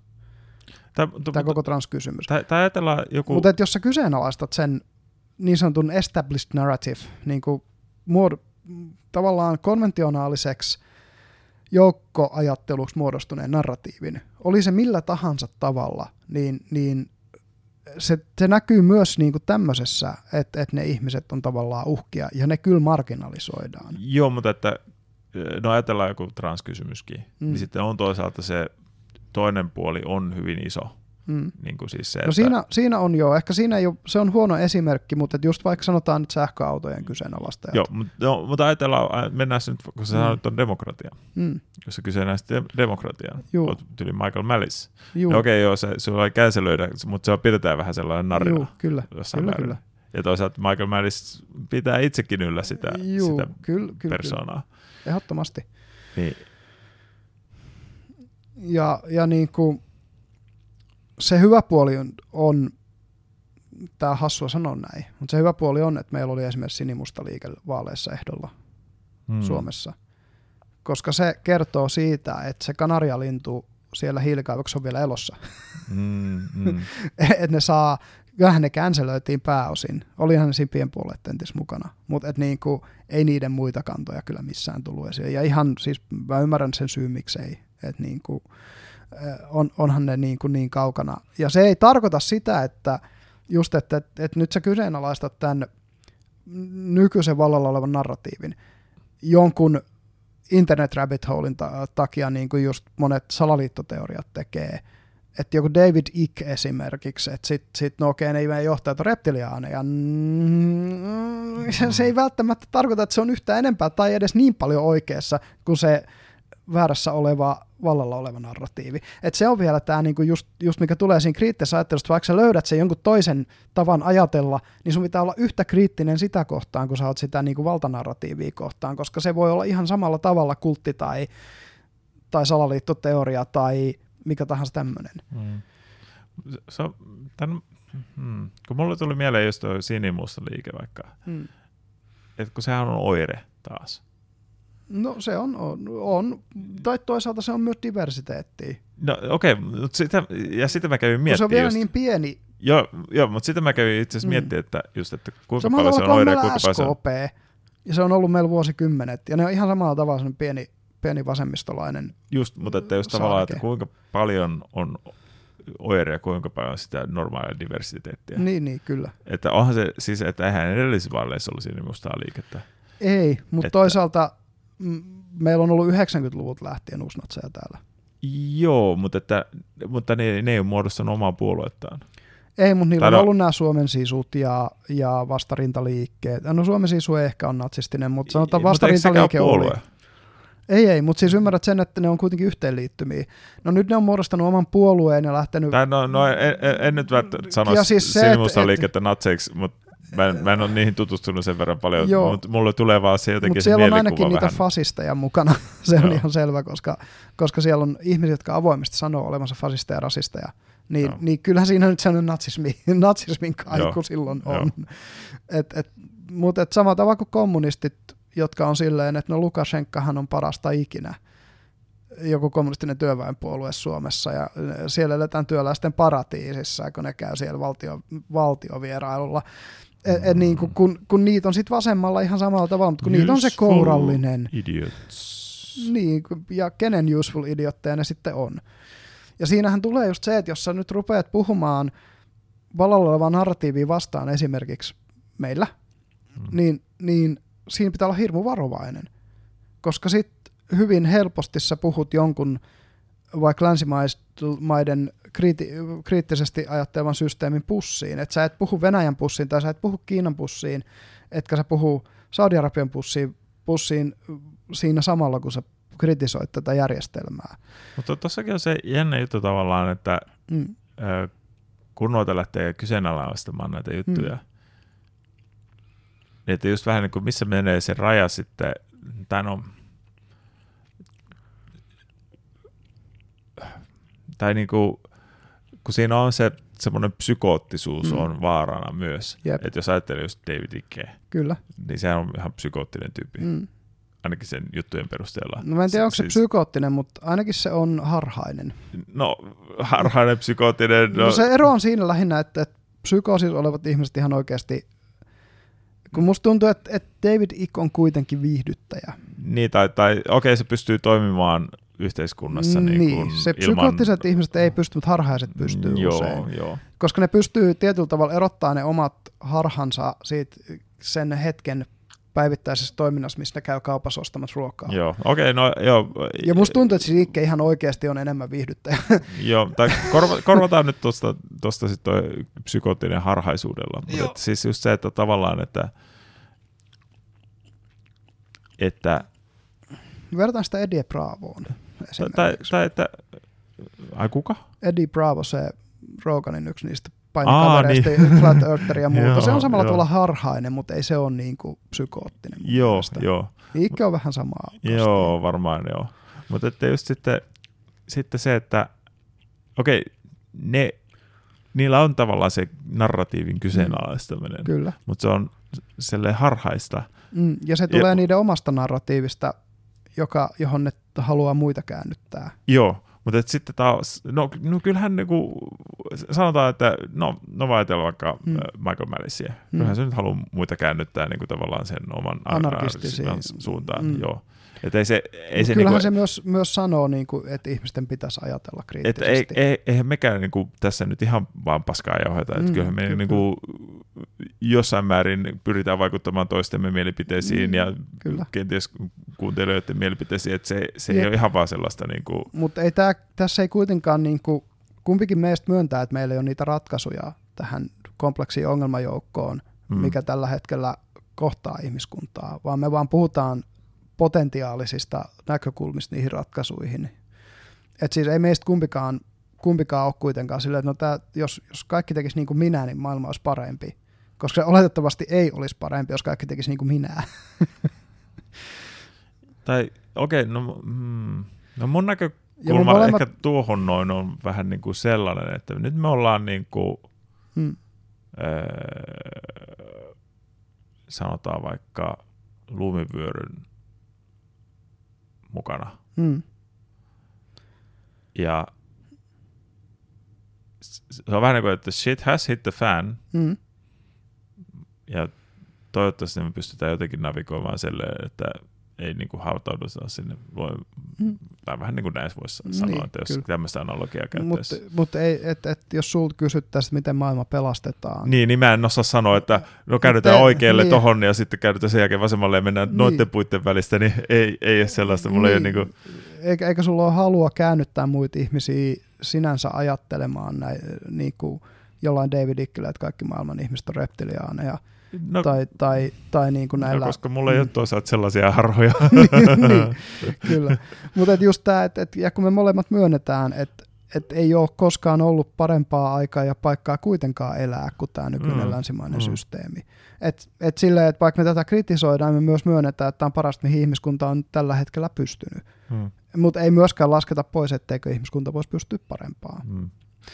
Mutta just kun kytketään tämä siihen maailmanloppuun, kun just tämä että et on niin moni tällaisia hitaita de- degeneraation polkuja, just niin kuin ilmastonmuutoksen pysäyttämisessä epäonnistuminen, luonnon, luontokadon pysäyttämisessä epäonnistuminen ää, ja just, just niin kuin materiaalien pula, ää, infrastruktuurin hajoaminen, joka aiheuttaa jotain se ei tarvitse olla yksi suuronnettomuus, se voi olla monta tällaista niin kuin PVC-vuodon tyyppistä onnettomuutta mm, ympäri, mm. jotka vähitellen sitten tekee sellaisia niin kuin elämättömiä spotteja ja vaikeasti siivottavia spotteja ja, ja vähitellen niin kuin rapauttaa sitä yleistä niin kuin edellytystä sille, että, että me pystytään, pystytään elämään hyvää elämää. Mm. E, niin Tämä on ehkä se, se just semmoinen ja sitten kuitenkin niin kuin siihen on mahdollista myös, että, että tulee, nyt esimerkiksi tällä hetkellä se Marille Penin liike on jo Ranskan isoin puolue mm. viimeisten mielipidemittausten mukaan. Että tässä voi myös käydä niin, että tämmöiset ääripuolueet, äärimmäisemmät puolueet ottaa vallan ja ne moderaatimmat puolueet ei pysty ö, pitämään niitä kurissa – ja sitten mennään liikaa vasemmalle tai liikaa oikealle, mm. ja, ja siitä lähtee semmoinen niinku hidas efekti, joka, joka vyöryttää asiat väärään suuntaan. Mä oon Suomessa tosi tyytyväinen, että persutkin, ketkä ovat niinku oikeassa populisteja, mm. niin ne ei ole samalla tavalla ryssäfiilejä, kuten joku, mikä se on se National, Front National. Niin, niin se. Siellä, jossa Marine Pen Niin se Le Penin puolue, joo. se, nehän on ihan, niin kuin, tai ainakin se Le Penhän on ollut, niin kuin, että joo, että koska voin imeä Putinia. no suunnilleen, mutta siis, ja se pointti just siinä, että ne ihailee sitä Venäjän järjestelmää, jossa se kulttuurinen yhtenäisyys ylläpidetään voimalla. Mm. Et, et, no, et kulttuurin ei anneta kehittyä, vaan että sitä rajoitetaan selkeästi ylhäältä päin sen, sen niin kuin kehityssuuntia. Niin, tai, no siellä on se, se, se vähän se sellainen ihan sitä strongman arkkityyppiä mm. ja sitten Putin on sen edustaja. Tai strongwoman mm. heidän tapauksessaan. Mutta että mutta nämä, niinku, nämä on niitä hitaita tapoja, millä maailma voi loppua käytännössä, eli poliittisesti tai just, just niin kuin infrastruktuurin degeneraation tai talouden degeneraation tai jonkun tämmöisen kautta, mikä sitten sortaa sen sosiaalisen kohesion tai sortaa sen edin, elinedellytysten ylläpidon tai ja, ja ne on silleen tavallaan tylsiä, koska ne tapahtuu niin hitaasti, että kukaan, tai vaan, vaan niin kuin ne, jotka tutkii asioita, niin huomaa sen, ja niitä ei välttämättä kuunnella sitten sit taas. Niin kuin, ja sitten just tämmöinen, että et joku jossain tämmöisissä oloissa joku ääripoliittinen liike voi saada vallan, niin sehän tekee just semmoisen the end of the world as we know itin, koska ne implementoi todennäköisesti semmoisia politiikkoja, jotka rapauttaa tämmöisiä asioita niin kuin hyvinvointivaltion tai mm. tai huoltosuhteen tai muita. Ja kun tämä on niin monimutkainen järjestelmä, että sitä ei niin kuin voi viikata jostain norsunluutornista silleen, että tehkää noin ja tehkää näin. Että niin kuin, mm. Se mm. toimii tietokonepeleissä, missä muuttujia on vähän, mutta, mutta kun reaalimaailmassa muuttujia on paljon. Ja eh, sitä on nähty, kun ollaan sitten yritetty viikata luontoa esimerkiksi ja sitten on johtunut kaiken maailman katastrofeihin, mm. niin niin tota, just se, että lähtee, mennä, mennä vähän, vähän muokkaan tuosta noin. Joo, niin. ja tästä, tästä päästään sitten niihin nopeisiin esimerkiksi teknologisiin ja muihin, mutta mä sanoisin, että voitaisiin mennä tauolle ja puhua sen jälkeen näistä niin katastrofeista ja just vaikka geenimuuntelu aiheuttamista vaaroista ja tämän tyyppisistä teknologisista ja muista. Yes. No niin, terve taas. Back in business. Back in business. Täällä meillä on tällä puoliskolla vähän taas vieraita. Joo. Tai vieras. Geenimanipuloimaton koira. Mm. Paitsi, että onhan sitä hieman jalostettu siitä ketusta, mistä, eikö siis kar- kun sudesta, mistä se on lähtenyt. Mm. Mutta joo, tosiaan tämä, tää, tota, ehkä nyt voidaan ottaa vaikka alkuun tämä niinku geenimanipulaation kautta tuleva maailmanloppu Nehän vähän puhuu siitä. Mutta sehän menee myös enemmän sinne Wimper-kategoriaan. Niin tietyllä tavalla menee, joo. Mutta siitähän ne puhuu jo, jo tota siellä, myös ne Buorea ja Schmachtenberger. Mm. Että et ne mainitsi yhtenä riskinä tämän. No se menee taas siihen molokkilaisuuteen. Mm, se on sitä joo. Ehkä geenimanipulaatio on sellainen, me on sitä yhdessä jaksossa käsitelty. Puhuttiin silloin, olisiko ekalla kaudella jo ollut. Voi olla joo näistä teknologisista riskeistä jotain, niin, niin siitä nyt varmaan sen enempää tarvii. Ehkä mä nyt mainitsen sen, että tosiaan oma paras mm, veikkaukseni sen perusteella, mitä mä oon lukenut, on se, että, että niin kuin tämä koronaviruspandemia oli, oli niin kuin modifioidun viruksen aiheuttama pandemia. Ja että se on labrasta karannut. Hmm. Ja se on niitä isoja, tämä on varmaan niitä isoja isoja riskejä, mitkä, mutta ollaan me, on, on ollut kuolettavia pandemioita ennenkin, jotka mm. on ollut luonnosta lähtöisin. Ja se, jos pandemia otetaan, otetaan pandemia näistä ekana. Tää, mitä se, eikö se ollut musta surma? Eikö se tappanut puolet suurin piirtein? Kolmasosan suunnilleen. Ai se oli, joo, mutta joo. kuitenkin niin kuin paljon isompi määrä kuin joku vaikka se, se Espanjan... Joo, Espanjan flunssa. Flunssa. Espanjan. Spanish flu. Niin. joo. Uh, niin, no siis joo, se... Ja sehän oli erittäin tappava, se, sehän oli tappa kymmenesosan niin kuin ihmisistä. Se joo, Espanja. ja siis siinä oli se, että tota, kun mä katsoin sitä sen... Ää, no, onko mun puhelin tässä? Voinko mä tsekata sen nimen? Tämä on yksi näistä videoista, siis äh, Stefan Petranekhan puhuu näistä pandemioista siinä sen videossa, että mistä se tuli viraaliksi silloin aikanaan se kymmenen tapaa, millä maailma voi loppua. Mm.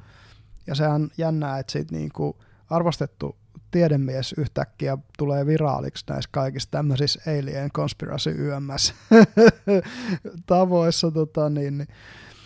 Äh, Mutta joo, anyway, niin, niin toi, se, se puhui sen silleen, että kun siitä oli kolme vari, päävarianttia, ja niistä yksi oli 100 prosentin tappava. Mm. Siis flunssa-variantti, joka oli 100 prosenttia tappava. On aika HC että joka kerta saat käytännössä jonkun keuhko tai sydän tai muun tulehduksen, joka tappaa sut, kun saat sen. Et, et, niin kuin jos me on nähty jo yksi tämmöinen virus, sitten meillä on kuitenkin HIV, AIDS, ja, ja meillä on Ebola. Mm. Onko se Ebolan tappumisprosentti yli 60? Se on jo tosi tappava. Joo. Jep, mutta se ei ole hirmu hyvä leviämään taas. Joo. Sitten meillä on Zika-virus, joka on kohtuullisen tappava. Kun noissa tuppaa ole se just, mikä tappaa ole, sitten se vähän niin kuin sanotaan pelastaja Mm. on, että se leviävyys heikkenee aina sen tappavuuden kas- kasvaessa. Joka on tietysti ihan luontaista myös. Mm. myös tota, ja mikä on varmaan iso syy sille, minkä takia raadon haju on kaikille eläimille niin epämiellyttävä. Ja mä, mä, näen, mä näen, että niin kuin ihmisraadon No. haju on varmaan epämiellyttävä haju, minkä sä voit koskaan Mm. haistaa. Paitsi kor- korppikotki. Niin, okei, sitten on näitä, joiden elimistö on sopeutunut niiden syömiseen. Mm. Mitä ne on? Carrion, eli niin raadon syöt. Joo, joo. Ah, niitä niit muitakin hyönät taitaa olla kanssa. Ja, ja on kyllä jossain määrin kaikki niin kuin, niin kuin Mm. esimerkiksi sudet, karhut, että, että Joo, ei ne siitä välitä, tuoreita että jos, raatoja. Mielellään joo, Niin. mutta että jos se vähän niin kuin Juu, juu. on mätää, niin ne, ne kyllä Se ei ole siis niille niin syö. iso juttu, joo. Joo, joo. Kyllä. Mutta et, et suurin osa näistä ö, saalistavista lihansyöjistä on kuitenkin tuoreen lihansyöjiä. Joo, joo. Ja kissapedot on siitä eritoten, eritoten tarkkoja verrattuna koirapetoihin. Öö, mm, mä no esimerkiksi mun mielestä puumat, esimerkiksi ne syö No, kans ihan niin kuin, Mm, Niihin en niin tutustunut, mutta esimerkiksi leijonat ei käytännössä syö muuta kuin tuoretta joo. saman päivän raatoa. Tai- Koska, koska kissapedoilla on se ero koirapetoihin, että kissapedot juo paljon vähemmän vettä suoraan vetenä. Ne saa suurimmaksi osaksi oman nestetarpeensa siitä raadon verestä. Joo, Ja raadoissa, siis pitempään ollessa raadoissa, tai siitä niin kuin saalinsa verestä. Et pitkä, pitkä, pitkä ollessa raadoissa ei ole verta. tai, tai tuossa on varmaan se, kun tota, leijonat on apex, No ne on aika apex. niin tota, Jep. öö, esimerkiksi leopardi, joka taas ei ole, niin sehän Mm, raahaa tota, puuhun Joo, niitä. tapponsa, koska Kyllä. tota, Muuten ei kipeä puuhun ja eikä, eikä mitkään sun Tiikerit ei kai. Kipeäks tiikerit puuhun? Mä en ole ihan varma. Kipeää mun mielestä. Tiikerithän on aika apexejä kanssa. Joo, ne on, niin, joo. Ne, mutta että sitten esimerkiksi just puumat, niin nehän tota, sitten just hautaa, niin kuin, Joo. ne, ne ei raha niitä puuhun, mutta ne niin kuin hautaa niin kuin, Joo. tavallaan jossain Ehkä se, niin joo, ehkä se peittelee riippuu, niin kuin riippuu tosiaan, että missä kohtaa mennään ravintoverkon verkon sitä. Tota, Joo, joo. joo. Mutta tosiaan niin, niin pandemiassa on, sehän on se, mistä niin kuin ehkä niin kuin eniten ollaan huolissaan, on just nämä kombinaatiovirukset. Ää, eli eli niin kuin, no lintuinfluenssa on hyvä esimerkki. Mhm. Et se oli lintujen influenssaviruksen ja ihmisinfluenssaviruksen RNA-vaihdon jälkeinen niin kuin, tavallaan, että silloin oli sekä se tappavuus, mikä, mikä löytyi siitä lintupuolen ihmiselle tappava vaikutus, että sitten se ihmisissä leviävyys, mikä oli siinä ihmisflunssassa. Mm. Ja sitten kun nämä yhdistyi, niin se lähti menee silleen. Ja, ja sen takia nämä tietyt flunssavirus, niin kuin se on se oletus, että nämä tietyt flunssavirus ää, tota, kannat. Ja sitten kun on nämä niin kun tehotuotantolaitokset, Mm. missä, mitkä on tämmöisiä inkubaattoreita taudeille, niin linnuissa, nythän on siis se, mikä, mä en muista mikä se oli se, se on joku sika, sikaflunssa tai siis joku vastaava, eli siis sijoissa oleva tällainen ö, tauti, joka, joka tota, levisi, siitä oli Kiinassa jossain vaiheessa, ne joutui teurastaa jonkun 300 miljoonaa sikaa tai jotain sen takia, että, että se levisi niin voimakkaasti siellä. Joo, no tähän on vähän väliin tulee aina, että on jouduttu ihan täys puhdistus suorittamaan, koska mm. joku sellainen on päässyt leviämään. Ja sitten on tämä suu- ja sorkkatauti tietysti. Mm. Ja, ja tota, siitähän on englanniskin jouduttu teurastaa. Et näitähän on näitä tämmöisiä vähän niin kuin huoltovarmuuteen vaikuttavia sitten just, just tauteja tai sellaisia, mm. just, että jos ne leviää, niin kuin sit pääsis, pää, jos ne pääsisivät leviämään esimerkiksi vaikka kanojen Hmm. keskuudessa ja tappaisi meidän Jep. kanat tavallaan sitä kautta, niin se vaikuttaa, että sitten jos sitä varten niin kuin aina jos jossain kanalassa tava, tai jotain, niin sitten se tuhotaan kaikki kokonaan, Mm, ettei kyllä. pääse minnekään joo. muualle leviämään. Sama oli kun niissä, se oli myös Britanniassa, oli se noin, siitä vajaa 20 vuotta oli se tota, kalkkunatauti, mikä levisi. Niin sehän, nehän kalkkunafarmeja, niin kuin farmeittain tuhos vaan kalkkunoita ja poltti ne. Oli pakko. Joo, Kun se on sitten jo niin kuin kokonais just huolto, huoltovarmuudelle ja kokonaismaatalous joo. tuotannolle se iso, iso riski, että ne leviää. Ja Kiinassa just toi sikojen parissa. Pahin on ne tuotantolaitokset, missä tehdään just sekaisin. Että siellä on niinku mm. hanhia ja kanoja ja sikoja ja kaikkia niin, että ne pystyy ne taudit inkuboitumaan ja, ja RNA vaihtuu eri, eri eläinlajien näiden niinku, koska nämä koronavirustaudit, mihin flunssatkin kuuluu ja influenssat kuuluu, niin niillä on se, että ne on niin kuin hengityselin, elinten tauteja kaikki käytännössä. Mm. Niin, niin, että nämä hengityselintaudit, kun ne, niillä on niin nopea tarttuvuus ja niillä on niin hyvä mutatoituvuus, että se tekee sen hankalaksi, kun sit eri eläinlajeista tulevia niitä tauteja on samassa paikkaa ja ne pääsee keskenään, keskenään niin kuin vaihtuu. Mm. Ja aiheuttaa tällaisia, ja kun se ei ole välttämättä ihmispandemia, jonka se aiheuttaa, kun se voi olla just niin kuin sikapandemia tai, tai kalkkunapandemia. Mm. Mm. ja ne on silti todella niin kuin isoja, isoja katastrofeja, etenkin taloudellisia katastrofeja mm. näissä tuontoeläimissä.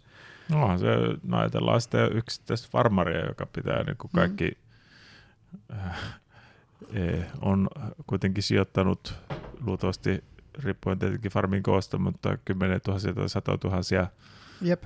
niihin eläimiin ja sitten pitääkin kaikki niin kuin Niin koko se, ensin, ensin koko, rakennetaan koko farmi, sitten ostetaan ne elukan, elukat joltain tuottajalta tai tuotetaan ne itse, ja sen jälkeen syötetään ne ja lihotetaan niitä ja muuta, ja sitten yhtäkkiä tauti vie sen, koska niillähän on se, koska tuotantomallihan on se, että et, et siihen investoidaan, investoidaan, investoidaan ja sitten kertapalautus. Mm. Ja sitten se kertapalautus investoidaan, investoidaan, investoidaan seuraavaan. Mm. Ja, ja tota, mutta et tosiaan niin sit ihmispandemioista just se, että kun me on kuitenkin nähty just mustasurma, ää, niitä oli muitakin, näitä, mitä moni, monihan on nyt niinku, just polio esimerkiksi onnistu kukistaa pääosin ää, erilaiset rokkotaudit on onnistuttu kukistaa pääosin just rokotuksilla. Mm. Mutta niitä on, on näitä erilaisia, jotka olisi potentiaalisesti voinut olla yhtä pahoja kuin mustasurma tai pahempia. Niin on ollut, ollut kuitenkin. Ja me puhuttiinkin näistä, näistä ehkä jo tuossa riittävän paljon pandemian jaksoissa muissa, että ei tarvii ehkä mennä siihen niin kuin tarkempaan, tarkempaan tota, Ähm, mutta et, et se on yksi selkeä maailmanloppu.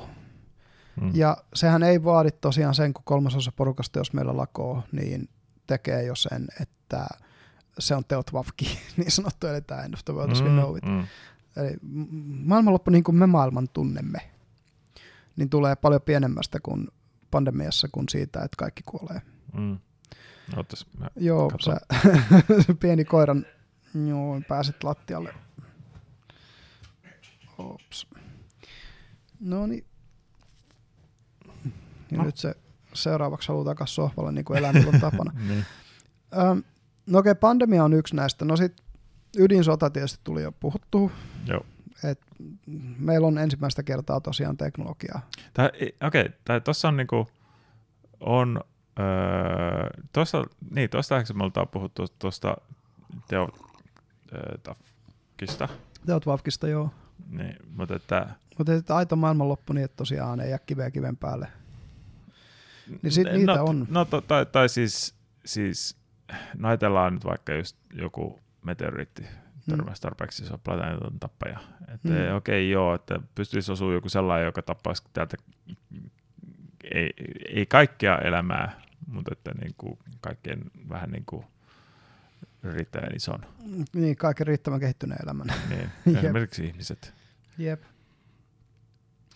Niitä on toki, toki ja siis tota, luonnonkatastrofit voisi olla sellainen hyvä paikka, kun taudit on tavallaan luonnonkatastrofi, niin jatkaa. Supertulivuoret on yksi, yksi tällainen ihastuttava mm. geologinen feature, mikä tässä, meidän, meidän planeetassa on, niin kuin varmaan tiedät. Ei ihan, visi ihan sellaisia Olympic Monsin kokoisia meillä on, niin kuin Marsissa on se. Aa. Koska se on, sehän oli niin kuin aurinkokunnan suurin tulivuori, mutta, mutta että esimerkiksi Yellowstonein allahan on säännöllisin välein, tai säännöllisin, epäsäännöllisin, mutta säännönmukaisin välein purkautuva. Aha, meillä on, meillä on täällä nyt rauhaton koira. Mitäköhän se nyt touhuat? Hetki. Jotain mm. se oli kaivaa tuota batteriaa tuossa. Juuri näin. Mutta joo, niin Yellowstone, niin siis sehän on niinku, öö, yksi iso vähän niin kuin tulivuori tavallaan. Mm, no se on joo. Uinuva. Jep. Ja siinähän on laskettu, että se purkautuu tiettyjen, ne oli tosi pitkin ne välit, millä se purkautuu. Et niiden välein, välein kuitenkin, että niinku, et, et, tota, No, tuutko sä nyt takas sohvalle? niin mä just arvasin, että se haluaa takas. Ei, kun se haluaa ulos. No niin. Ei ole, No niin, sympaattinen häröilijä ja Mm. toiseen paikkaan häröilemään. Ja ei tuota- ole levo, levoton tuhkima meillä, vaan levoton töppö. Jep. Tota, kai se on, kun sen kerran antoi vähän vapaana juoksennella täällä tälleen pitkäperjantaina, kun ei ole huolta siitä, että täällä olisi muita, jotka höyryköity siitä, niin tuota, nyt se haluaa olla ulkona koko ajan. Jep.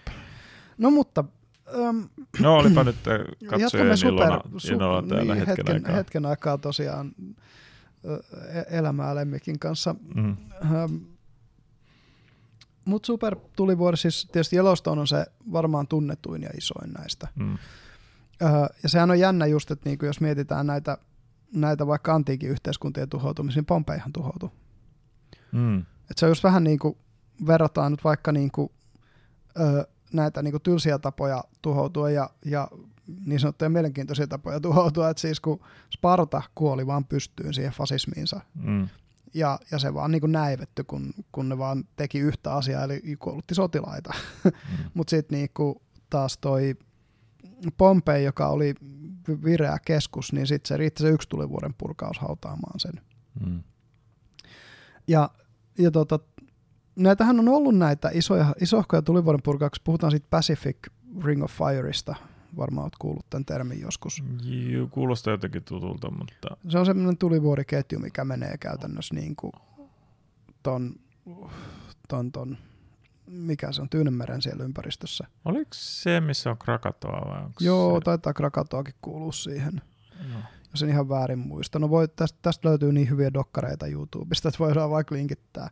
Tuosta äkki Niin- palaan tuohon mm. Pompeihin sen verran, että sehän Joo. oli jännä, että sehän, kun se hautautui kokonaan sit tu- tuhkasta, niin se muuhun. vasta Joo. löytyi silloin vuosisatoja sen, Sen, niin sen tuhoutumisen jälkeen. jälkeen, joo.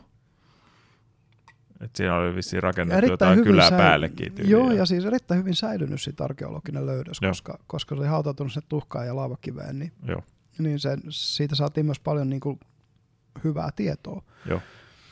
Ähm, joo, ja siis näitä tulivuoren purkauksia, jotka on aiheuttanut katastrofeja, pienempiä katastrofeja, niitähän on ollut, kun 1600-luvulla oli se, se kesätön kesä, joka johtui mm. just siitä, että siellä Pacific Ring of Fireissa joku iso tulivuori purkautui jossain, on, niin jos mä sanon Malesia, niin mä saatan olla väärässä, mutta jossain siellä. Mm. Ja se tuhkakerros, minkä se levitti yläilmakehään, pysyi siellä koko seuraavan kesän, koko eurooppalaisen seuraavan kesän, ja Euroopassa sadot kärsi ja muuta. Mutta toisaalta sitten, kun se laskeutui maanpinnalle, niin se myös teki sen, että koska se, sehän, se tuhkahan on erittäin ravinnepitoista, mm. Niin se paransi itse asiassa viljelymaata joka puolella maailmaa sen jälkeen Joo. mikä on niinku tavallaan sellainen hauska kerrannaisvaikutus, mikä niillä tulivuorolla on. Mutta sitten sit Yellowstoneistahan on arveltu, ja niitä on muutama muukin ton kokoinen tulivuori, jotka kaikki uinuu. Et jos joku semmoinen menisi, niin, niin kyllähän se niinku ison osan esimerkiksi Yhdysvalloista Mm. niin, niin tekisi elinkelvottomasti, koska se ei ole pelkästään tietenkään se paikka, missä se tulivuori purkautuu, vaan kaikki se magma ja kaikki ne kivet ja just kaikki ne tuhkat ja kaikki se, että jos niin kuin just joku Kalifornia, joka on se yksi jenkkilä vilja että niin peittyy tuhkaan. Myöhemmin siellä voi viljellä, mutta sitten kun siinä menee kuitenkin pitkä aika, kun se uudestaan sieltä rakentuu, niin kuin, ja Mm, kaikki Los mm. Angelesit, muut tällaiset, Kalifornia onko se maailman seitsemänneksi suurin talous vai kahdeksanneksi vai mitä, jotain olla, tällaista. Top joo. 10 kuitenkin.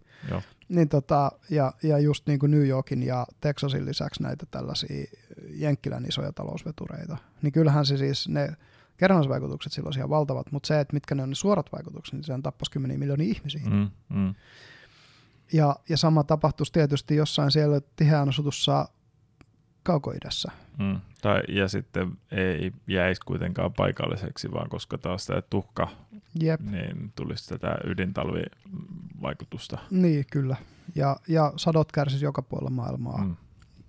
Laajoja nälähätiä todennäköisesti. Jep. Ja muuta. Et, et se, ja kyllä se niin kuin tämän meidän nykysysteemin monella tapaa rampauttaisi. Mm. Et, et, vaikka siis ilmeisesti niistä yksikään ei voi olla niin paha, että se aiheuttaisi kaiken elämän tai edes kaiken ihmiselämän tuhoutumista, mutta ne, ne on niin pahoja, että ne aiheuttaa kuitenkin niin kuin joukkokuolemia jo. Mm, mm. No Eli, puhutaan niin kuin useista kymmenistä prosentista ihmisväestöä kyllä, kuol- kuolleena. Kyllä, kyllä. Mutta toisaalta samalla tosiaan tämä meidän köyhtynyt maaperä uudistaisi kivasti itsensä, itsensä että niille ihmisille, jotka jää jäljelle, niin jäisi itse asiassa parempi ja viljavampi maapallo ja viileempi. Okei, okay, mulle tuli ajatus mieleen. Joo. Kysymys. Ee, minkälaisena merkkinä sä näkisit tämän, jos meille tulisi ensin pandemia? Joo. Sanotaan just vaikka ruton hmm. luokkaa niin kuin tappavuudeltaan. Hmm Yellowstone purkautuisi ja tulisi planeetan tappaja meteoriitti. Samana, kaikki Sama, samana kaikki vuonna. Saman aikaan. Saman aikaan. Jaa. Kyllä mulla on sellainen... Niin kuin... Olisiko tämä Armageddon, raamatun Armageddon? No mennään tuohon eskatologiaan, se on mielenkiintoinen aihe, niin mennään siihen vielä tämän aiheen lopuun tämän koko jakson lopuksi, jos sopii. Et käydään Joo. läpi ensin nämä skenaariot. Mutta kyllähän tässä jo nyt, kun meillä ensin oli koronapandemia, nyt mm. on sota Ukrainassa, ja ö, meillä on tulossa lähetä, joka on aika pitkälti tiedossa, kun viljavarannut koko ajan pienenee, mm. ja ne ei täyty samaa vauhtia, niin jossain vaiheessa looginen tapahtuu, ne viljavarannut tyhjenee. Mm. Eli, eli kolme niin kuin neljästä ratsumiehestä sieltä, sieltä tota, niin kyllähän jotkut nyt jo maalailee tota. No, mikä se neljäs olikaan? Kuolema. Öö, niin, se on kuolema, joo. joo. Ja no, sit kuolemaa tulee. Mm. Kyllä sitä tulee. Et ei siinä. Ja, mutta et, et, noista voidaan puhua, koska mä muutamaankin eskatologiaan tutustunut ja musta ne on ihan mielenkiintoisia. Öö, mutta et, et, sanotaan, että se, se on kuitenkin niin kuin, nämä uskonnolliset ennusteet, musta tuntuu, että niiden, niiden kun mun oma, kun mä oon, niin kuin mä oon sanonut, mä oon silleen hermeettisesti ja esoteerisesti uskonnollisia tekstejä tulkitseva ihminen, niin mä tulkitsen ne enemmän henkilökohtaisiksi katastrofeiksi mm. ja niiden kuvauksiksi, jo, jotka vaan niin kuin kuvataan joukkokatastrofeina niissä, niissä öö, teksteissä. Mutta tota, niin siis se, että niin kuin sanoin, niin kyllähän me niin sanotusti pahaa karmaa on niin kuin joukkonakin kerätty aika paljon tässä. Mm. Juuri palvomalla tätä molokkia näin. Niin kuin, ja, ja just niin kuin sanottu, että tämä vertailu mun mielestä se antikin Rooma ei ole yhtään huono. Koska sielläkin, olihan sielläkin näitä pandemiaa kiersi ja muuta.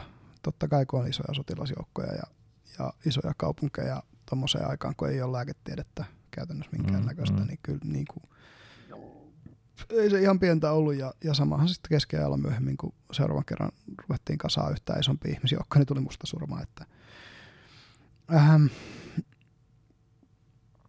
jaa, mut niin, no se tulivuoden purkaus joku tommonen, se olisi dramaattinen. Ja esimerkiksi nyt jos puhutaan niin kuin meistä kahdesta, niin kun kumpikaan meistä ei varmaan mitenkään kovin hyvässä asemassa selviämään vaikka jostain elustoinen purkautumisesta niin kuin pitkällä aikavälillä. Mm, Kummallakaan meistä ei ole ehkä sellaisia taitoja, mitä tarvitaan siinä post-tietoyhteiskunnallisessa maailmassa, mikä siitä syntyisi niin hirveästi. Mm. Ja no ensinnäkään just näillä leveysasteilla mm, ei etenkään, kyllä... Etenkään vaikka talvet on nyt lämpimämpiä, kun ne on ollut koskaan käytännössä sinä aikana, kun Joo, mutta kun ajatellaan siis sitä, että ne muutti. Eh, jos edes lumi sulaisi täällä mm. kesällä. Se olisi ihan kiva. niin, mutta se on vaikka viljellä jotain. niin, mutta että jos, jos se tilanne menisi siihen, että mm. hyvä jos edes sulaisi Jep. lumi näillä asteilla. No se olisi ainakin se yksi kesä olisi tommonen. No vähintään joo. Vähintään yksi kesä olisi tommonen. Jep. Niin tota, ei tänne kenenkään kannattaisi jäädä. Mm. Joo, no sitten sä otitkin jo tuon asteroidin tuossa puheeksi, niin mennäänkö siihen seuraavaksi? Mennään siihen. Eli miten isoksi se oli laskettu, että sen tarvitsisi olla, että se olisi tämmöinen extinction-eventti?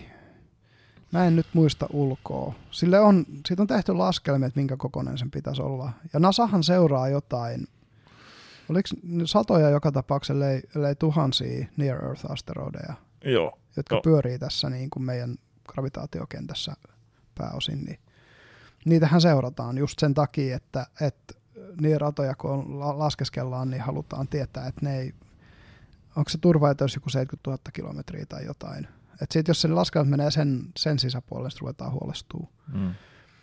Ja toihan on sellainen eventti, että niin kuin, no siitä on hieno tehdä tällaisia just Armageddon elokuvia, missä mennään sinne ja laitetaan ydinaseella ne paskaksi, mutta niin kuin nämä astrofyysikot meille kertoo, niin se ei olisi minkäänlainen ratkaisu, koska se sama energiamäärä tulisi vain pienempinä palasina ilmakehään.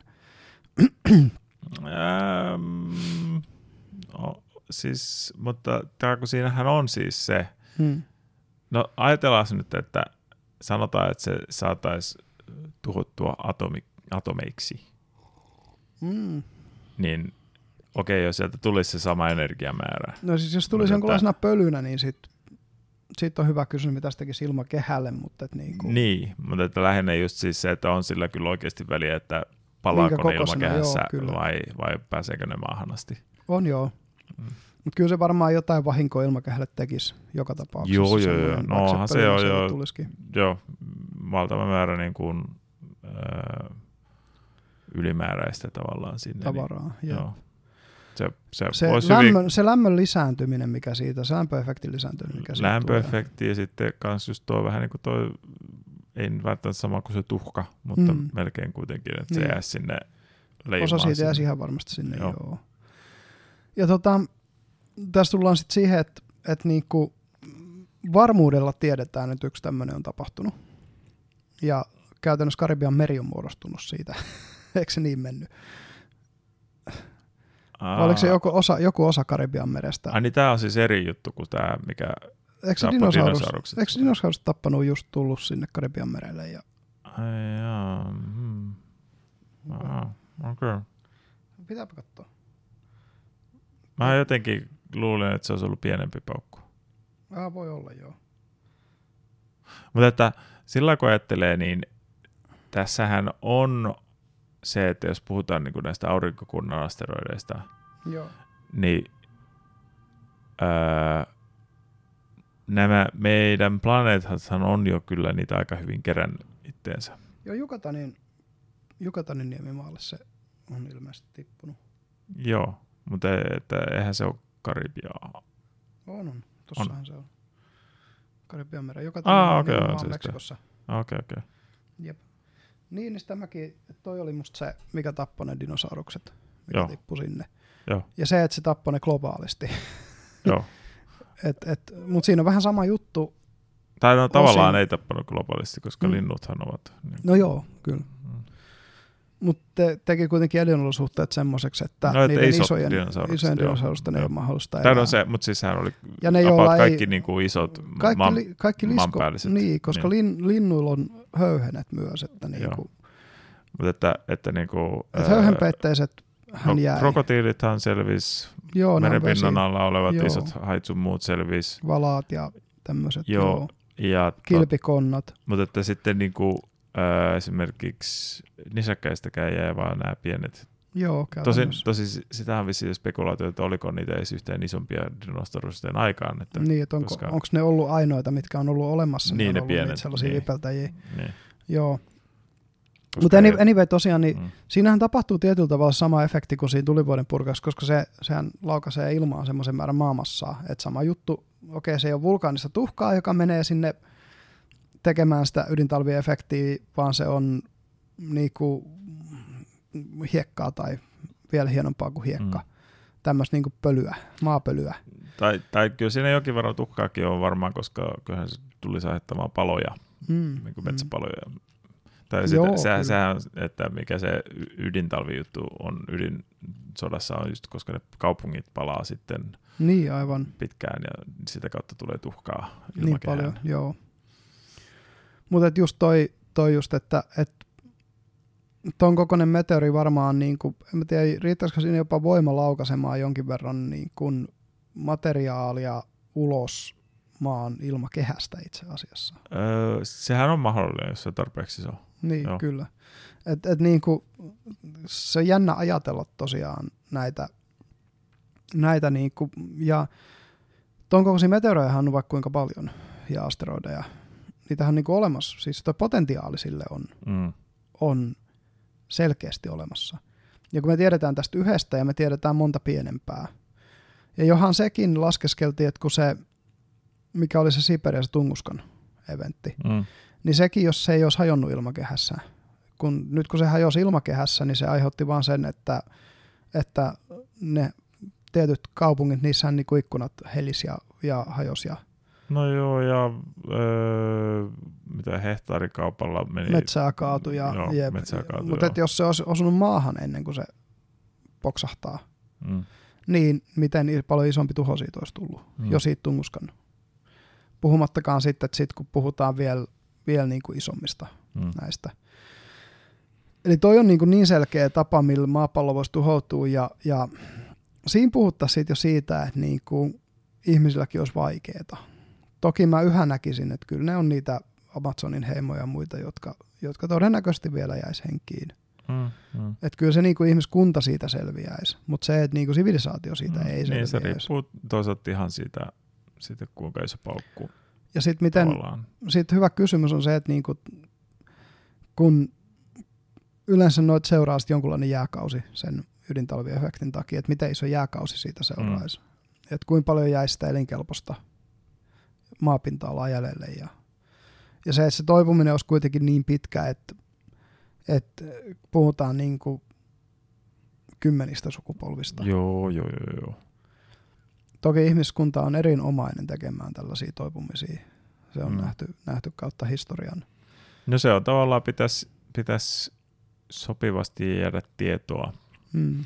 Että se, sehän olisi niin kuin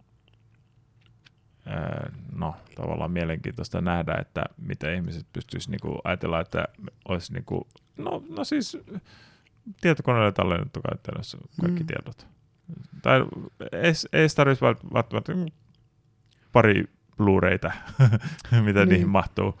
Mm. Niin, tota, tai no, kun sehän melkein yhdelle CD-llekin mahtuisi kaikki odelliset kirjat. Niin oleellinen niin, tietomäärä, jep. Niin tota, et sitten mitä siitä lähtisi Tota... CD ei vaan säily ehkä riittävän kauan tai Blu-ray. Että kyllä joo, joo, joo, mutta että kuitenkin niin kuin tavallaan, että mm. jos se olisi vaan niin kuin jotenkin... Magneettinauhalla. Mm. Nekin deterioituu, mutta ne on kuitenkin pitempiä käsiä. Joo, mutta että kuitenkin, niin kuin, että olisi jossain niin kuin, tavallaan... Rekonstruoituvissa että... kuitenkin joo. just. Ja kyllä musta niin kuin, ihan jännä miettiä sitten tuommoisen skenaarion jälkeen, että sanotaan menee 500 vuotta tai 300 vuotta. Mm. Ja sitten ihmiset ekan kerran saapuu Svalbardiin uudestaan. Ja minne? Svalbardiin, siis Aa, huippuvuorille. Niin, niin. Sitten sillä, hei, täällä on tämmöiset isot ovet ja muuta ja jotain outoa tekstiä, koska ei varmaan kielet olisi ihan samoja enää. Ja sitten mennään katsomaan, niin hei, täällähän niinku, tää on siemeni, siemenen perää, että mitähän nämä on, näitä, pitäisikö ottaa vaikka selvää. Hmm. Siinä mielessä ihan hauskoja tämmöiset, niinku, mitä on, on jätetty tavallaan jälkipolville. Ee, siis se, se huippuvarten nyt, siis sehän on vaan sitä varten, että jos osuu joku rutto. Mm, joka tappaa niitä. Niin, eikä... Mutta mihinkä se häviäisi sieltä ei, ei, eikö siis, siis nyt sä, et, äh, siis, siis viljarutto? Niin, niin, kyllä mä ymmärrän. Mutta siis mihin se häviäisi tuommoisessa skenaariossa?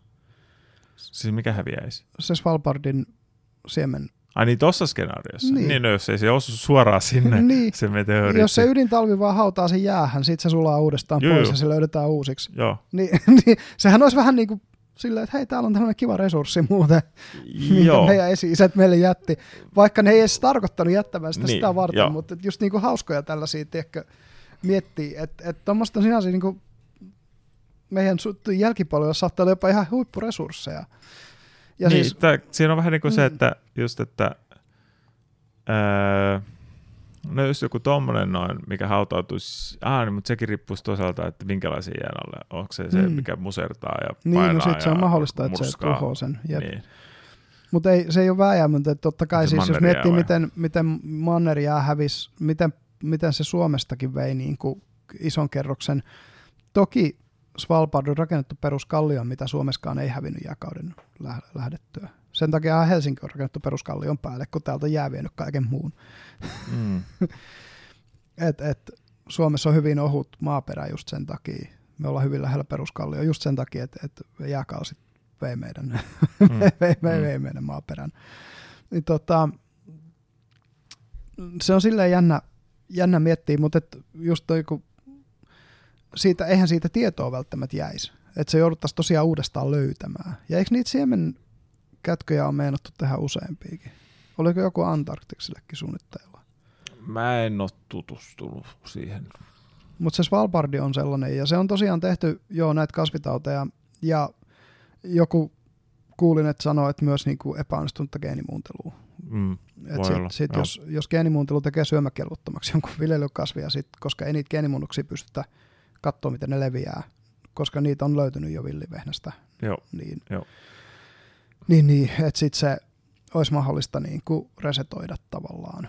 Hirveä työhän siinäkin mm. olisi. Mm-hmm, mm-hmm.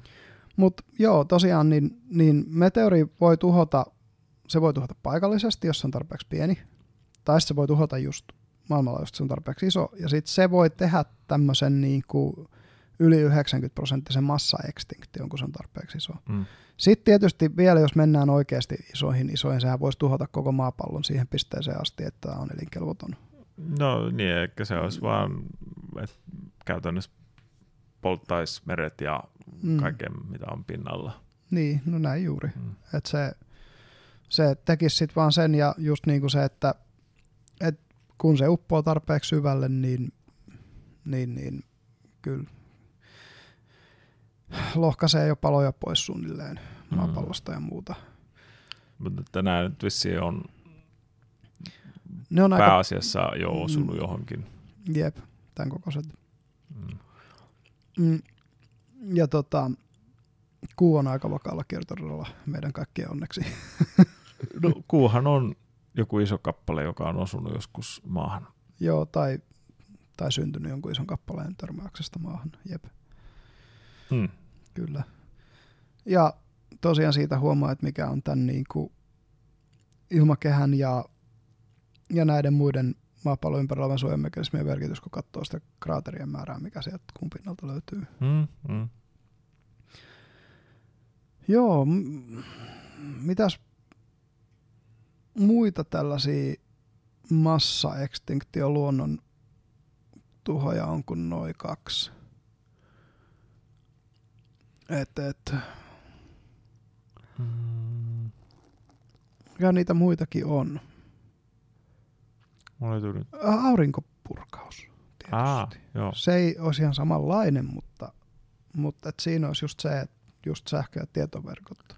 Ö, Mun, käs, eiku, ö, mun käsittääkseen olisi mahdollista niinkin iso aurinkopurkaus, että se tyyliin korventaisi sen puolen maata, mikä, mihin se sattuu osua. Joo, en ole tutustunut, mutta ainakin tiedän sen siis, että sen 1800-luvulla tapahtuneen, joka lennätinjärjestelmän globaalisti tuhos. Silleen tosiaan, että siis kai niitä operaattoreita kuolikin siihen, Mm. siihen hommaan, mutta ne niin niiden laitteita poksahteli ja ne kaapelit tosiaan palo. Joo. Niin mietin nyt nykyiseen sähköverkkoon, nykyiseen tietoverkkoon, Mm. iskee tommonen. Niin, kyllähän se on sellainen teotvafki taas, että ei toista. No siellä tippuisi aika paljon lentokoneita taivaalta ja Mm. näin. No se on tietysti yksi niistä jutuista, mitä siinä tapahtuisi. Kaikki autot pysähtys, kaikki logistiikka pysähtys, kaikki laivat jäisi tuuliajolle, kaikki ydinvoimalat, Mm. jos niissä ei ole täysin manuaalista varajärjestelmää, mikä Tämä- varmaan mä- joissain niistä voi ollakin, en tiedä onko kaikissa. Kun mä en ole ihan varma, miten tuo suhtautuu johonkin EMP-hän. Että onko se Mm. mm. vähän niin kuin identtinen vai onko siinä jotain vielä ekstraa verrattuna siihen tavallaan, että, Kyllä siinä taitaa jotain ekstraa olla, kun se Että- polttaa kaapeleita. että kyllä mä veikkaan, että toisaalta niin kuin ydinvoimalat on esimerkiksi, on ne varmaan suojattu tavallaan EMPtä vastaan. Että On se, siellä varmasti vara, joo. varajärjestelmät kestää sen, että jos viereen ta- tipahtaa nuke, niin tota, se Mm. saadaan sammutettua se. Niin se reaktio sieltä. Niin, Joo, se voi olla. Ja tota, ilman millään just. Mutta se just, että jos ne kaikki, niin, kun se pitäisi olla käytännössä tyyli joku vinssimekanismi suunnilleen, jota käsin vinssataan sitten, koska kaikki No, muu siellä menee. No niin, niin, niin. Mut, tai, tai siis just siis se, että, että minkä, kuinka robusti ne varajärjestelmät, ja varajärjestelmät on. Jep. Että olisiko siellä vielä mahdollisesti jotain sähköjuttua ajaa. Ja kun ton huono puoli on se, että kun se tulee valon nopeutta, niin sitä ei voi ennustaa. Niin. Mm. se vaan tulee. ja niitähän on ollut, mitkä on siis sen kokoisia, mutta tietysti se, että se mitä se, se tota, sanoi se tota, esitelmöitsijä, että kun me voidaan verrata sitä siihen, että niinku aurinko on koripallo, josta Mm. lähtee joka suuntaan näitä purkauksia, ja maapallo on sen nuppineulan pää Mm. niin kuin Mm. toisessa päässä rakennusta. Ja se, että sä saat siitä koripallosta osumaan sellaisen purkauksen siihen nuppineulan päähän, niin se täytyy osua tosi tosi kohdalleen. Mm. Mm. Ja, ja sen takia se todennäköisyys on ihan äärettömän pieni. Jep. Et, et, toki ihan jo siis isompi aurinkomyrsky, joka osuu maahan, vaikkei se niinku tuhoisi just vaikka meidän sähköverkkoon, niin voisi tehdä just tämmöisiä, että yksittäisiä lentokoneita tippuu taivaalta, Mm, jos ne osuu mm. väärään kohtaan ja muuta. Et on, en tiedä, onko lentokoneessa, voiko niihin edes rakentaa semmoisia varajärjestelmiä. Ö, mun mielestä niissä on, tai siis on niissä, on niissä niinku, On niissä joku hydraulinen järjestelmä, jolla niitä voi ohjata ainakin. Joo, tai, tai, tai yleensäkin, että on näitä niinku redundansseja rakennettu. Mm. niihin. Että, mutta sitten ää, en sitten oikein tiedä, kuinka hyvin niin ne kestää EMP-pussia. Tai sitten just jotain aurinkomyrskyä. Niin aurinkomyrskyä just. Joo. Sote, sotilaskoneet on tietenkin erikseen. Että, Sitten on tietysti aurinkomyrskyn se isompi, rumempi isoveli. Eli tämä, että kun tapahtuu ö, supernova, niin Mm. siitä, jos, jos sä oot sen Aa, niin supernovan se- navan suunnassa ja sieltä tulee se hiukkasmyrsky, joka on vielä, se on sen kokoinen, että se sulle pyyhkii auringonkin. Joo, joo. Se niinku pyyhkii aurinkokuntia sillä. Joo. Niin sille, ja sekin tulee valon nopeutta. Eli sillekään ei voida yhtään mitään. Mm. Mutta se on siis sinän armollinen, kun se tapahtuu noin. Sä vaan oot yhdellä hetkellä elossa ja seuraavalla hetkellä kuollut. Mm. Et, et niinku, ei jäisi todistetta todisteen päälle näistä. Ei ehtis murehtia. Joo, Joku asteroidisentä. Ja se, "Aa, vittu, sehän tulee sieltä se tulee ja me ei voi tehdä sille päästä." mitään. Tai, niin, Mm. tai sieltä se tulee 30 vuoden päästä ja me ei silti voida tehdä sille mitään. Mm. Niin, niin, se on hyvä kysymys muuten, että mikä on se varoaika, minkä ihmiskunta tällä hetkellä tarvitsisi tuollaisen asteroidille. Että pystyttäisiin esimerkiksi tekemään jotain sellaista, että siihen pystyisi laittaa jonkun, jonkun tota moottori, joka ohjaa sen uudelle radalle riittävällä Mm, mm, mm. voimalla riittävän pitkä, koska sehän ei voisi olla niinku mikään kertatönäisy, vaan se olisi vaan, että siellä olisi moottori kiinni, joka sitten puskee seuraavat 30 vuotta sitä niinku mm. sivuun. Mm. Et, et, olisiko semmoinen mahdollista? No 30 vuotta voisi varmaan olla riittävä, koska toisaalta se, Mm. se tarkoittaisi myös sitä varmaan, että me alettaisiin oikeasti niin kuin panostamaan Niin. kunnolla avaruus. Niin kuin, No voisi kuvitella, että siinä vaiheessa niinku nämä tällaiset, että et no, kuka nyt sattuu hallitsemaan Taivania tai Ukrainaa, niin olisi niinku sekundaarisia kiistoja, Mm. kun on maailman loppu tulossa. mm. Mm. Jep. Mutta et, et joo, niin, niin, tai just tämä, että niinku joillekin niistä me voidaan jotain, toisille ei. Mä oon miettinyt sitä, että siis kunhan teknologia menee riittävän pitkään, niin voisiko tuommoisen niinku supertulivuoden purkauksenkin jollain kontrolloidulla tavalla tavallaan niinku No tuottaa niin, että se ei olisi niin tuhoisa. niin, eli tavallaan tekisi sen, Paineen purkamisen Joo, sieltä jollain joo. tavalla. joo samaa mä, mäkin olen miettinyt. Mutta näihin meidän on siis ihmiskuntana jossain olisi pakko reagoida, koska nämä on vääjäämättömyyksiä mm. meidän historia, geologisessa historiassa. Mutta joo, toi on, noi on niinku noita, sitten on tosiaan se, että et niinku, öö, kun minkälainen hätätilanne tarvii tulla just niinku esimerkiksi se, että ydinvoimasta tulee ongelma. Et niinku, koska kyllähän ne, siis ydinvoimalat on siitä kivoja laitoksia, että ne tuottaa tosi pienellä määrää materiaa, tosi isoja määriä energiaa. Mm. Ne on siitä ikäviä laitoksia, että siellä ei tarvi, niin kuin Fukushima ja Chernobylis nähty, että ei tarvii isoja asioita mennä pieleen, että se, se jälki on valtavaa. No... Ja miettii, kun Euroopassakin on satoja ydinvoimaloita. No, no, tai siis, okei, okay, valtavaa. Siis mm. niidenkin se, se, mikä se jälki on, on enemmän psykologisesti valtavaa kuin fyysisesti valtavaa. Että oliko se nyt, että Tsernobylissä kuoli kuitenkin alle tuhat ihmistä suoraan. Mm, se on ihan totta, joo. Ja tota, Fukushimassa kuoli vissiin yksi. Mm. Ja sitten onko se arvioitu, että Tsernobylin kokonaisvaikutus ennen aikaisen kuoleman oli 400 000 ihmistä, jos mä en ole ihan väärässä. Siinä jossain se pyörii. Toki Neuvostoliiton lukuihin luottaminen on aina Neuvostoliiton niin, lukuihin mutta luottamista. Sitten mutta... tavallaan taas sekin, niin kuin, että, on, että jos joku kuolee vaikka vuoden, vuoden mm. nopeampaa, joo okei, okay, se on vaikuttaa siihen, mutta että, että niin kuin se, se luultavasti se vaikutus ei ole taas, että se on enemmän just se psyykkinen niin kuin vaikutus kuin se, se oikeasti fyysinen, niin kuin, että miten se on. Mm.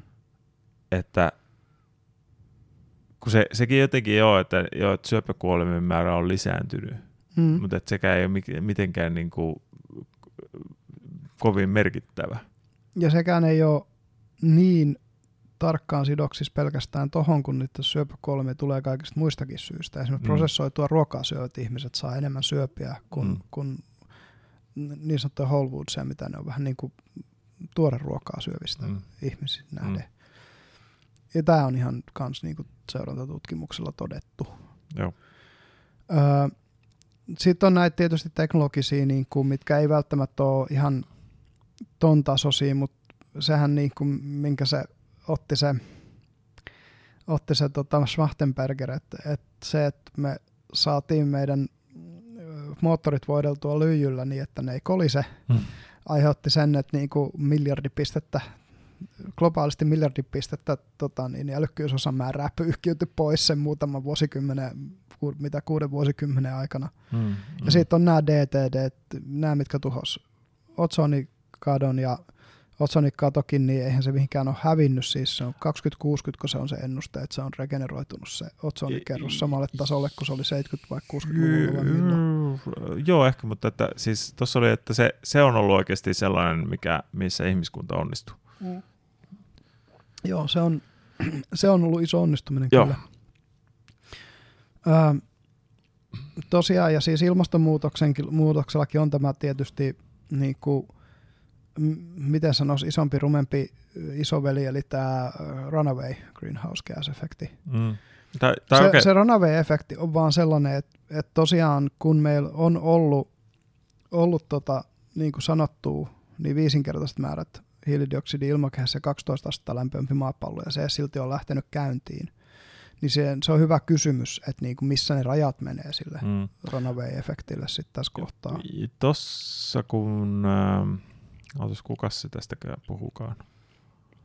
Mä en muista. Mm. Mutta että oli tämä, että äh, toisaalta meidän energian käyttö ihan mm. kun mehän kuitenkin niin kuin käytännössä tuotetaan lämpöä, niin tota, se niin kuin johtaa jo niin kuin planeetan lämpenemiseen. Mm-hmm. Ja jossain oli just niin kuin, mä en muista mikä se, se oli siinä samassa videossa, olisiko se se Sabine, Sabine mm. Fossenfelder vai mikä se nyt taas onkaan, mm. niin sen videossa, olisiko se ollut, että se oli, että joku arvioi, että tylin ei menisi mitenkään älyttään pitkään, puhutaan jostain vuosisadoista, että niin kuin mm. jo niin kuin planeetan lämpötila voisi nousta niin kuin yli kymmenilläkin asteilla. Mm. Että jos vaan tarpeeksi paljon tavallaan, no, no ajatellaan nyt, että keksitään fuusio mm. ja voima, Joo. niin kaikki se energia, millä se sille tuotetaan, niin sehän kuitenkin mo- mo- menee lämmöksi. Mm. Ja se, lopulta, lopulta joo. Joo. Kyllä. Niin sitten siinä oli vaan siinä videossa muistaakseni just, että sitten siinä pohdittiin, että okei okay, tarvittaisiin niinku, tai, tai kun se oli, mikäköhän se oli se alue, se on joku tällainen näin tuolla öö, öö, niin kuin maan ja auringon välissä tyyli, missä pystyy mm. olemaan joku paikallaan tavallaan. Niin, Lagranden piste. Joo. Joo. Niin sinne vaan niin kuin peilejä. Mm. Se oli, ainakin Bill Gates on tuosta puhunut. Joo, että asennettaisiin sinne peilejä, että saataisiin vähennettyä aurinkoa, koska, koska jos täällä, täällä itsessään tuotetaan erittäin paljon lämpöä, niin sitten jotenkin pitäisi saada sitä ulkoista lämpöä vähennettyä. Ulkoa tulevaa lämpöä, joo. joo. Tehdään tota, kun puhutaan näistä pavuvarsista, niin tehdään pavuvarsi tota, maapallon sisältä tuonne avaruuteen. Pumpataan lämpöä sieltä avaruuteen. Viilennyskeinoja, no joo, nämä menee jo vähän skifiksi. Mutta joo, noi, toi on, koska sähköhän on periaatteessa lämmön siirtämistä paikasta toiseen vähän niin kuin. Et kun puhutaan vaikka niin kuin, mitä laskenta on, laskenta on sähkön muuttumista lämmöksi, josta sivutuotteena tulee, niin kuin siis tietokoneet. Mm, mm. Niin se on se. Sitten tietysti jos mennään näihin niin kuin oikeasti maailmanlopun tietysti tämmöisiin skenaarioihin just se, että niin kuin, öö, tekoäly tekee tämän, tämän niin kuin Matrix öö, Terminator-tyyppisen ratkaisun. Mm. Tai, tai sitten vaan vahingossa luulee meidät muurahaisiksi. Ja toteaa, niin. että me ollaan turhia tälle. Niin, tai, tai sitten tämä, jos, eikö siinä ottanut puheeksi kanssa tämä Paperclip Optimizer? Joo, kyllä. Se oli musta kanssa hyvä, joo. joo. Et niinku, väärällä tavalla optimoidaan, niin meillä on maapallo niin, täynnä niitä. Tai, tai niin, väärät lähtökohdat, väärät niin kuin arvot ja nämä. Hmm. Et nyt, nyt me tehtiin tämmöinen kone, jonka tarkoitus on tehdä mahdollisimman tehokkaasti tosiaan, tosiaan noita tota, klemmareita. Mahdollisimman tehokkaasti, mahdollisimman paljon. Jep, niin sitten se muuttaa koko maailman kaikki, mm. kaikki niin kuin käytännössä luonnonvarat klemmareiksi. Kaikki mahdolliset atomit.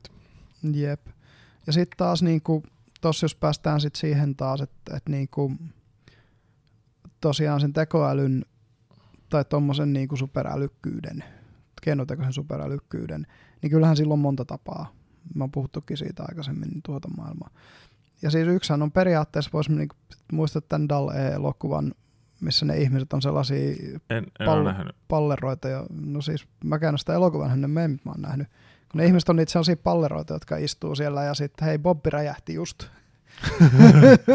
kun se söi liikaa.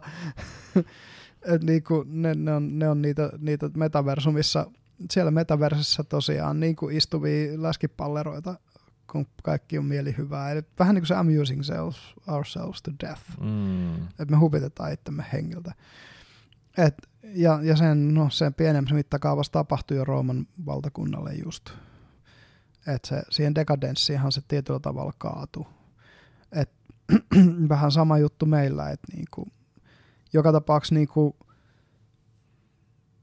se, että me tehdään toisillemme sisältöä internetissä, ei muodosta talousjärjestelmää, joka viabelisti pystyy, pystyy, pystyy ylläpitämään ihmiskunnan niin kuin sivilisaatioa. Se ei, se ei vaan niin kuin riitä. Tai, tai että tuotetaan jatkuvasti palveluja. Niin. Ilman, kyllä. että tai, tai kun siinä on se, että osalta mehän ollaan sit sitä koneistettu sitä mm. alkupäätä, että Kyllä. samalla tavalla kuin ruoantuotanto, niin vähemmän mm. ja vähemmän tarvitaan ihmisiä sitten No just tämmöisiin epämiellyttäviin, niin epämiellyttäviin mm. tehtäviin niin sanotusti. Mm.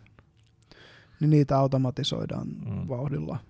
Ja se, että se ihmisten rooli niissä epämiellyttävissä tehtävissä on koko ajan miellyttävämpi. Mm. Että koneet tekee yhä enemmän sen niin kuin ikävän puolen siitä hommasta. Mutta mm. siinä tulee just se tehostaminen ja sitten niin kuin, en tiedä, toisaalta sitten taas niin kuin, mun mielestä meidän kiertotalous on tosi toisaalta ihan hyvällä niin kuin, tolalla, että mitä mä oon nyt tutustunut, tutustunut tähän metallikiertoon. Se metalli kiertää tosi kivasti. No metalli on helppoa, koska mm.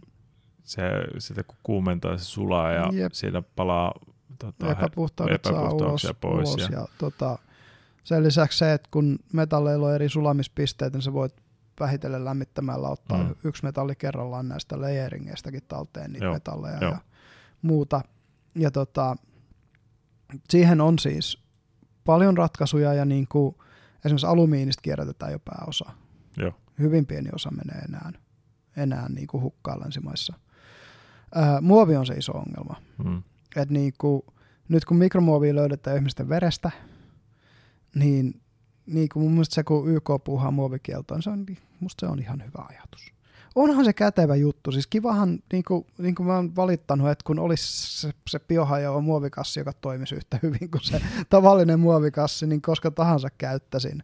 Mutta just se, että, että niin kuin jos... No se menee just taas toi convenience. Niin, niin. Mikä sitä on suomeksi? Mukavuus. Mukavuus. Mukavuus ja sen halu, mukavuuden halu. Mm, tai, tai itse asiassa kätevyys. Niin. Mukavuuskätevyys. Niin, tämän tyyppiset Et jutut. Muovit ovat erittäin käteviä. Ne on ihan sikakäteviä, että... mutta vittu kun ne myrkyttää meidät ja ne myrkyttää muun luonnon, niin e, että, jossain pitää vetää se rajaa. Niin, että jos miettii, että niin kuin lasi, kun on paljon, sehän on terveellinen. Siis sillä, lasi että, on kiva. Joo, mutta että jos ajattelee, että kaikki makkarapaketit sun muut, niin ne on niin lasikulhoissa tuolla mm, kaupassa. Mm, mm. Niin. Ymmärrän tai Se olisi vähän eri homma, vähän enemmän hapaa tulisi, kun kauppakassilliset kantaisi, ah, ja mitkä ei olisi muovista tehtyä, vaan niin. ne olisi jotain...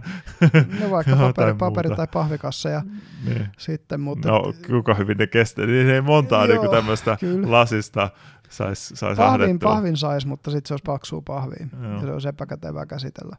Mutta kyllä siis on selvitty ennen muovin tuloa jo on selvitty teollisuusyhteiskunnassa joo, jo ennen kuin joo. se keksittiin, ja kyllä me selvittäisiin siitä. Ja, ja niin kuin... Mut, tai, tai siis sehän, mikä, mihin toi luultavasti menisi, olisi siis se, että sä, sä tuot oman lasiastian kanssa mm. ja sitten Sit niin kuin siihen, punnari toimi jossain vaiheessa jo. Niin, että siihen läiskestää sitten sulle tota, tavaraa. Niin. Joo. Ja se, että se ei, se, että niin kun, ö, onhan näitä, niin kuin Kenias kävi se, että siellä tuli se muovikielto. Oliko mm. se Kenia? Mun mielestä se oli Kenia. no, joku, joku, Afrikan maa. Joku Afrikan maa, joo. joo. joo. Niin, niin ne käyttää kaikkea bananilehdistä lähtien siihen, että ne pakkaa ruokaa niihin. Joo. Toki siellä nyt on se, että kun ne ei pääosin niillä ei ole, ole niin kuin näitä länsimaisia niin kuin kylmätuotantoa, vaan se on niin kuin su- tuotantoa suoraan farmilta suoraan pöytään samana päivänä. Mm, niin mm. Se, se on ihan erilaista kuin jossain Suomessa, missä me on pakko säilyä kaikkea, koska täällä kasvaa vaan sen neljä kuukautta mm, vuodessa tavara. Mm. Mutta et, et, niinku se, että et toi, on toi muovit on tietyllä tavalla tragedy of the commons niin mm. ilmastonmuutoksen lisäksi.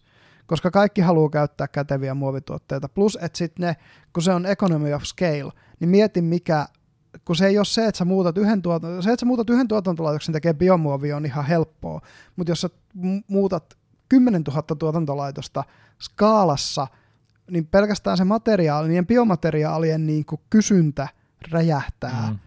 Et niin kuin se, se, kun se ei voi tapahtua silleen naks, että huomenna muovit on kielletty. Koska mm. meiltä ihan oikeasti siinä vaiheessa, no sitten tietysti se tekee sen, että että kaikki säästää ja hoardaa niitä muovituotteita niin pitkä kuin ne pystyy, ja varmaan se menisi sitten oikeasti että ihmiset tois omia muovikasseja kauppaan mm. ja käyttäisi niitä kauppakasseja niin kauan kuin ne pysyy.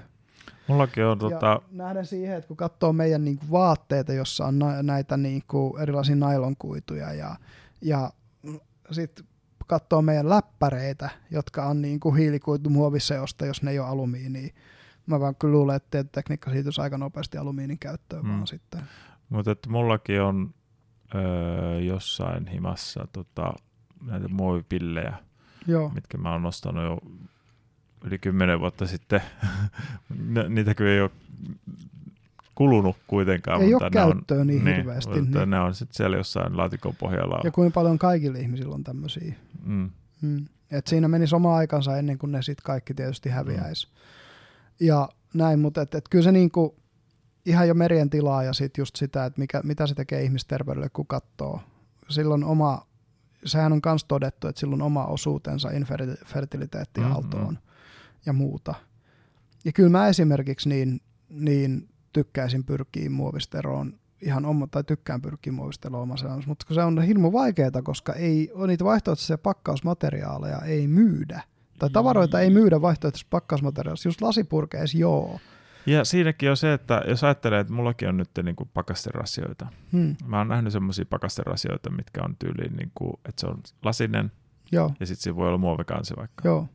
Sittenhän se, niin kuin, okei, se ruoka mm. ei ole kosketuksessa siihen muoviin, niin, se on sillä, sillä parempi.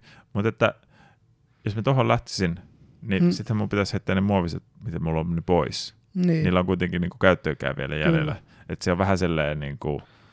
Kiertoahan ne tietysti nykypäivänä menee, mutta mihin kiertoon? Tietty, mm, niin. mun on sanottava, että mä en ole ihan varma, saattaako silti parasta, mitä me voidaan tehdä muoville, on se, että me poltetaan se energiaksi koska se on periaatteessa toisessa muodossa oleva öljyä. Joo.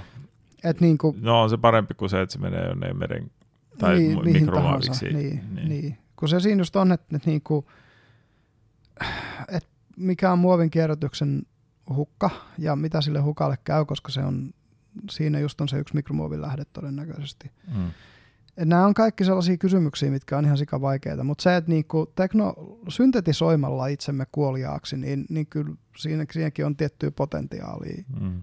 tällä hetkellä meillä. Koska ei se, se että ihmis, se, se ketjureaktio, mikä lähtee jostain niinku tiettyjen niiden ö, tärkeimpien ravintoverkon eliöiden, niin kuin just, just noi ö, pieneliöt, mitkä elää meressä, kaikki levät ja tämmöiset. Mm. Kun se, se, se, se dominoefekti, kun lähtee liikkeelle, ja se lähtee muovista liikkeelle todennäköisesti, mm. jos jostain, niin jep. Mutta ne on, nämä on hemmetin vaikeita kysymyksiä, koska sitten on kuitenkin kiva käyttää niitä läppäreitä ja muuta. Et, et, ja siitä kun puhutaan just niinku vaatteissa, jos meillä olisi kaikki synteettiset kuidut kielletty vaatteista, niin, niin – miten paljon vaikeampi olisi tehdä kaikkea niin kuin vedenkestäviä vaatteita ja muita tällaisia. Mm. Kumista voi jonkin verran tehdä.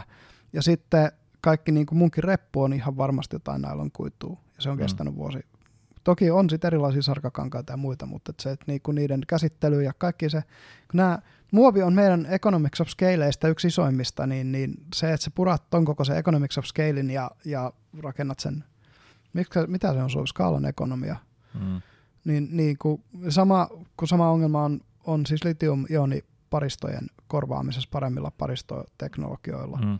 Siinä tulee se ongelma, että kun ne pitäisi, se tuotantomäärä on niin valtava, että ne, ne ensin tuotantoketjut sieltä arvoketjusta puretaan, rakennetaan uudet tilalle ja uudet tuotantolaitokset tai muunnellut tuotantolaitokset. Se on, se on niinku se, näissä tämmöisissä asioissa, mitä tehdään paljon, niin ihmiskunnalle tulee ihan nämä niinku taloudelliset ongelmat korvata niitä jollain muulla. Mm, mm. Koska se, se, että se harvinaisen tuotteen korvaaminen on helppoa, kun sitä tuotetaan yhdessä kahdessa paikkaa. Mm. Mutta sitten tämmöisen niin kuin joka paikassa käytetyn tuotteen, mitä tuotetaan tuhansissa paikoissa, korvaaminen on, ja niin, niin kuin se on, se on vaan niin kuin hiton. Ja ne on niin kuin tällaisia, että just puhutaan siitä molokista, niin tuossa on Economics of Scaleissa on paljon sitä molokkia. Mm-hmm, mm-hmm. pitäisikö me mennä vielä siihen eskatologiaan tähän lopuksi? Mennään pikaisesti. Eli maailmanloppuahan on ennustettu eri uskonnoissa käytännössä kautta historian. Aina. Ö, kristillinen eskalogi on toki itselleni se kaikkein tutuin.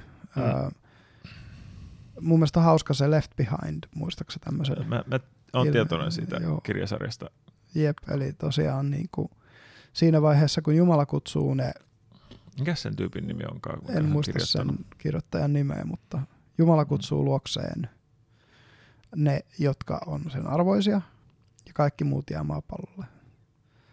Tuosta oli, että no mä nyt, äh, tiedät vissiin kuka Bart Ehrman? Joo, tämä tää, tota, ateistinen teologian joo. tohtori. Se oli tuossa Sam Harrisin vieraana. Yksi huipputeologiasta nykypäivänä, joo. joo. Niin tota, ne vaan puhui just tuosta noin, että toikin niinku, esimerkiksi se rapture-ajatus, mm, että mm, mm. Jeesus tulee ja äh, vie mukanaan sitten nämä, niin että se ei, ole, se, ei ole, se ei pohjaudu raamattuun, vai se pohjautuu tota, johonkin 60-70-luvun joo, nää fanfictioniin. Fun, fun, joo, ja näin fun, fundamentalistien. Samoinhan se Left Behind on just sellaista joo, joo. raamattu fanfictionia. Joo, joo. Yep. Mutta että ne on, ne on tommonenkin, siis se on levinnyt, toi meemi niin vahvasti sitten niinku just tiettyihin, kirja, niin kristittyihin piireihin, että sit se on niinku, että niinku toi just Rapture, niin se on niinku niin Öö, no kaikki sen tavallaan tietää, mm. että mikä, mikä siinä on niin ajatuksena. Alkuperäinen tuomiopäiväideahan on siis se taivaat avautuu ja, ja enkelikuorot tulee ja Rafael puhaltaa tuomiopäivän trumpettiin ja mm. sitten Jeesus tulee, tulee tota, Mut tuomitsemaan eläviä kuolleita. Joo, ja, sehän on niinku, mikä se on se ilmestyskirja. Mm niin tota, siitä oli hauska, mitä se Erman puhui, kun se sanoi, että se tyyppi, kuka on sen alun perin kirjoittanut kreikaksi, mm. niin että se on kuulemma tosi huonoa kreikkaa. Joo. Et se on vähän niin kuin semmoista Jar Jar Binks englantia vastaavaa, vastaavaa mutta kreikaksi. en yhtään ihmettelisi. Että, Öm, et, tää, kun, jotain Sehän se on sanoi, yksi- että siitä mm. on ihmiset spekuloinut, että se olisi niinku sen toinen kieli ollut Joo. sen kirjoittajan, että se olisi niinku arameja tai joku Se on siis tällainen alun perin. Patmo, Patmoksen Johannes on se Joo, lähde, mihin se on Joo, ylitetty. mutta että, et Patmos on sitten, siis saari. Mutta että sitten mitä Ehrman sanoi, Aasiassa. että ei se välttämättä sitä, sitä kerro, että se olisi Mm. niinku sen toinen kieli, vaan että se ei osaa kirjoittaa Se ei hyvin. yksinkertaisesti ole... ole Koska, koska kaikki meistä ei ole kuitenkaan niinku hyviä niin, kirjoittajia ja ja myös se, että siis siihen aikaan se, että oli kirjoitustaitoinen, niin oli harvinaista. Ja se, että Mm. olit hyvä kirjoitustaidossa, niin kuin joku Paavali esimerkiksi oli, niin oli vielä harvinaisempaa. Mm. Se, että se on voinut olla, vaikka se on voinut olla vaikka sillä on muuten voinut olla kieli hallussa, mutta se, että sen kirjoitustaidot on voinut olla ihan, Joo. ihan, ihan niin kuin, ja että se ei ole osannut, niin hyvää kuin se olisi tuottanut sanallisesti, niin se ei ole osannut tuottaa paperille. Mm. Että sekin on täysin mahdollista. Mm. Mm. Ja tota, mm, mutta et se, että tämähän on niistä isoimmista, niin kun, kun puhutaan psykedeelitutkijoista, jotka tutkii psykedeelien käyttöä antiikissa ja, ja sitä ennen, niin yksi isoimmista näistä epäilyistä, koska Patmoksella kasvaa psilosybiinisieniä, niin on Mm. just se, että nämä on, nämä on itse asiassa psykedeellisiä.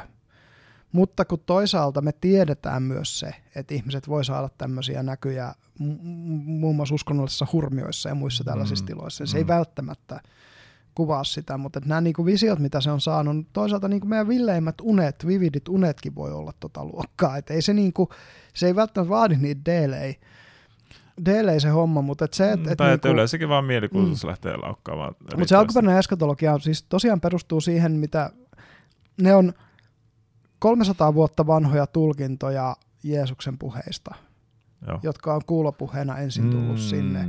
Eli, eli ilmestyskirja on kirjoitettu joskus 280-luvulla aikaisintaan, todennäköisesti 300-luvulla. Näin, näin mä oon ymmärtänyt. Ja tota, se on niinku se vanhin raamattuun päätynyt lähde. Siis Eikö anteeksi nuorin, nuorin niin, Niin, joo. tuorein. Joo. Itse asiassa silloin kun raamattua kasattiin, niin jopa 600-luvut olevia tekstejä meinattiin ottaa siihen alun perin. Mutta Joo, siinä oli just se, että ää, jotain se Erman kanssa just puhui, että koska sitä raamattuahan ei tietyssä mielessä kuitenkaan kasattu silleen tarkoituksellisesti.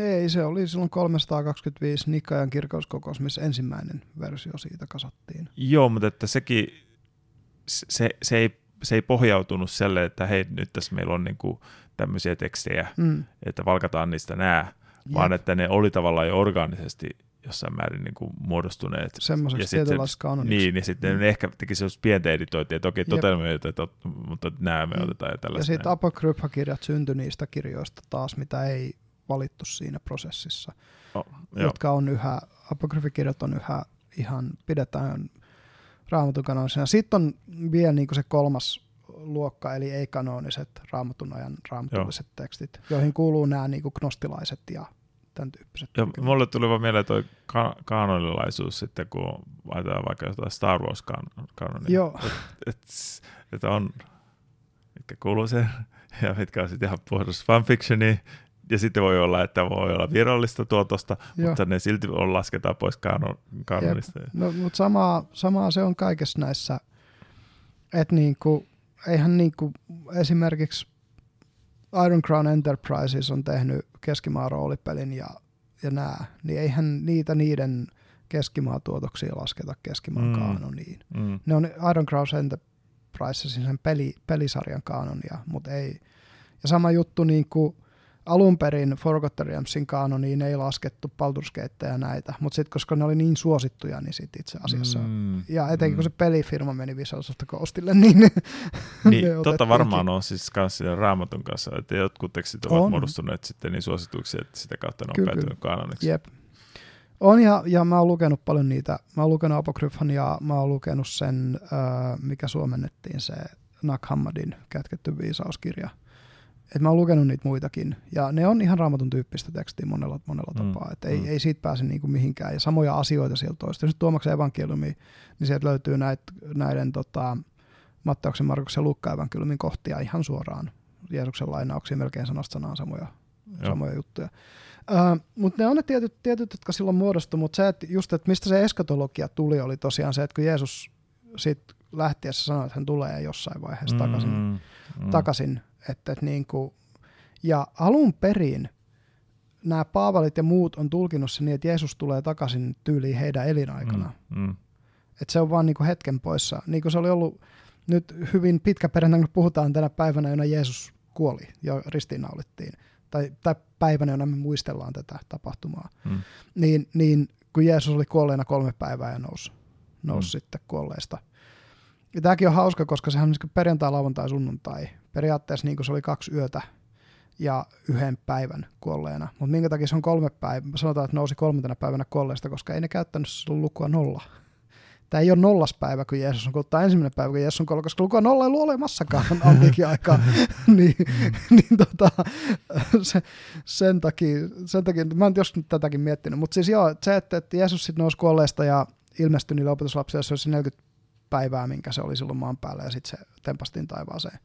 Ja ö, silloin se just puhui niiden, niiden viimeisten päivien, niin että niissä tarinoissa puhuu siitä.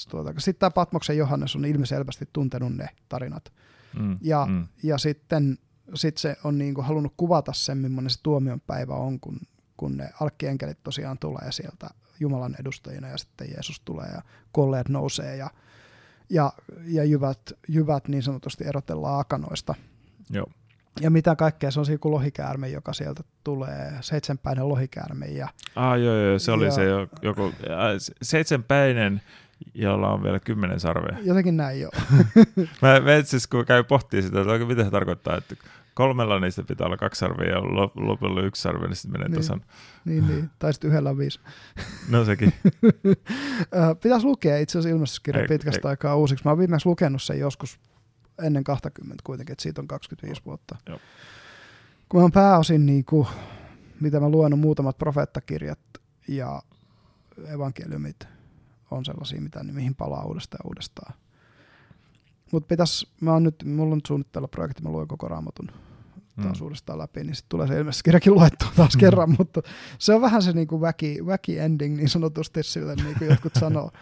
Ähm, mutta se, että et, miten mä sen useimmiten tulkitsen, on se, että siis se tuomiopäivä ei ole niinkään se, kun maailma loppuu.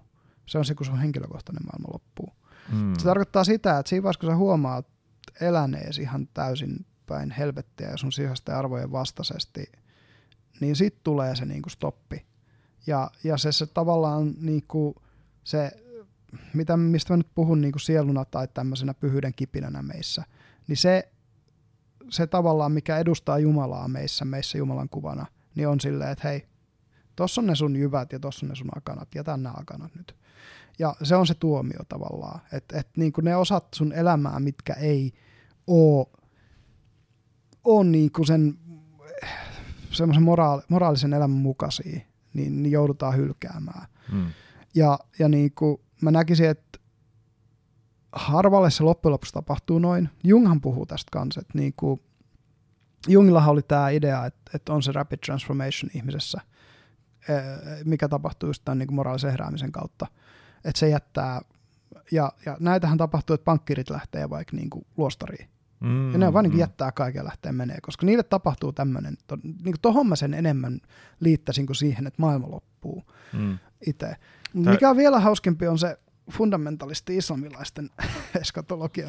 Ootas palata tuohon, koska tämä oli kans jännä, miten ne, se mm. Erman puhuu tästä just, että tämä termi apokalypse, Joo. se vastaa se on vaan sama sauna paitsi kreikaksi kuin tämä niin kuin Revelation. Ilmestyskirja.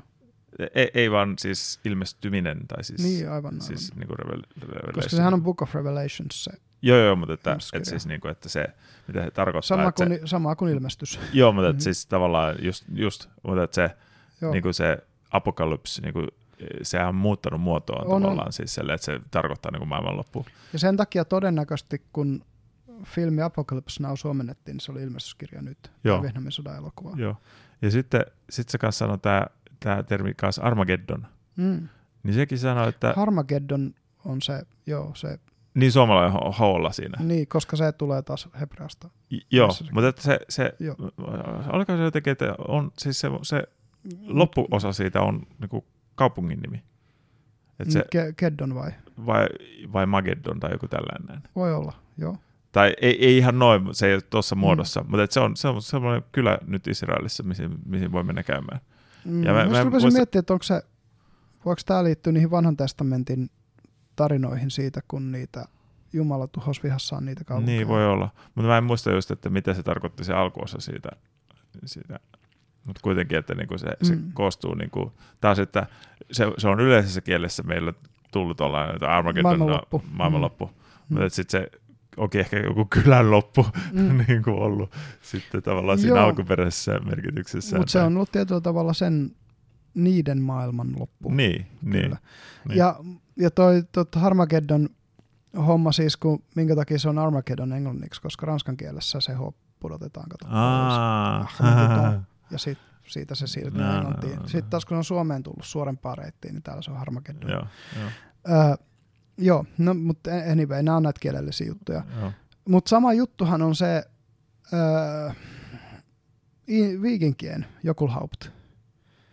Että niin kun se on kuvannut nimenomaan viikinkiyhteisöjen tuhoa.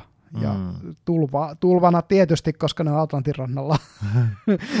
Minä muunakaan se siellä tulee. Mm. Mm. Niin, niin Jokulhaupti on vähän sama juttu, että siitä on tullut termi, joka taas näissä ruotsin, ruotsin sukulaiskielessä tarkoittaa maailmanloppu. Just sen mm. takia, että se on ollut siellä se tietynlainen maailmanloppu tietynlaiselle porukalle. Ja, ja. Öm, ja se Jokulhauptkin on ihan mielenkiintoinen eskatologinen tarina niistä saakoista, että siis tosiaan jumalat vihassaan, koska siellähän ne on polyteistisia, niin jumalat vihassaan toorit ja muut nostattaa sinne nämä myrskyt, jotka hautaa ihmiset, joo, joo. koska ne on, ne on hylänneet ne vanhat hyvät tavat ja muuta sen sellaista. Ähm, sitä odotellessa. Siihen ne päät, siis siitähän ne aina johtuu noissa uskonnollisissa. Koska tulee, koska... Siis moraalittomasta elämästä tulee tuho. Samahan se on näissä Niinivessä ja, ja, ja, ja, ja mitä ne nyt on nimeltään ne kaupungit, ootan nyt, Sodomassa ja Gomorrassa, mm. kun se elämä on mennyt liian.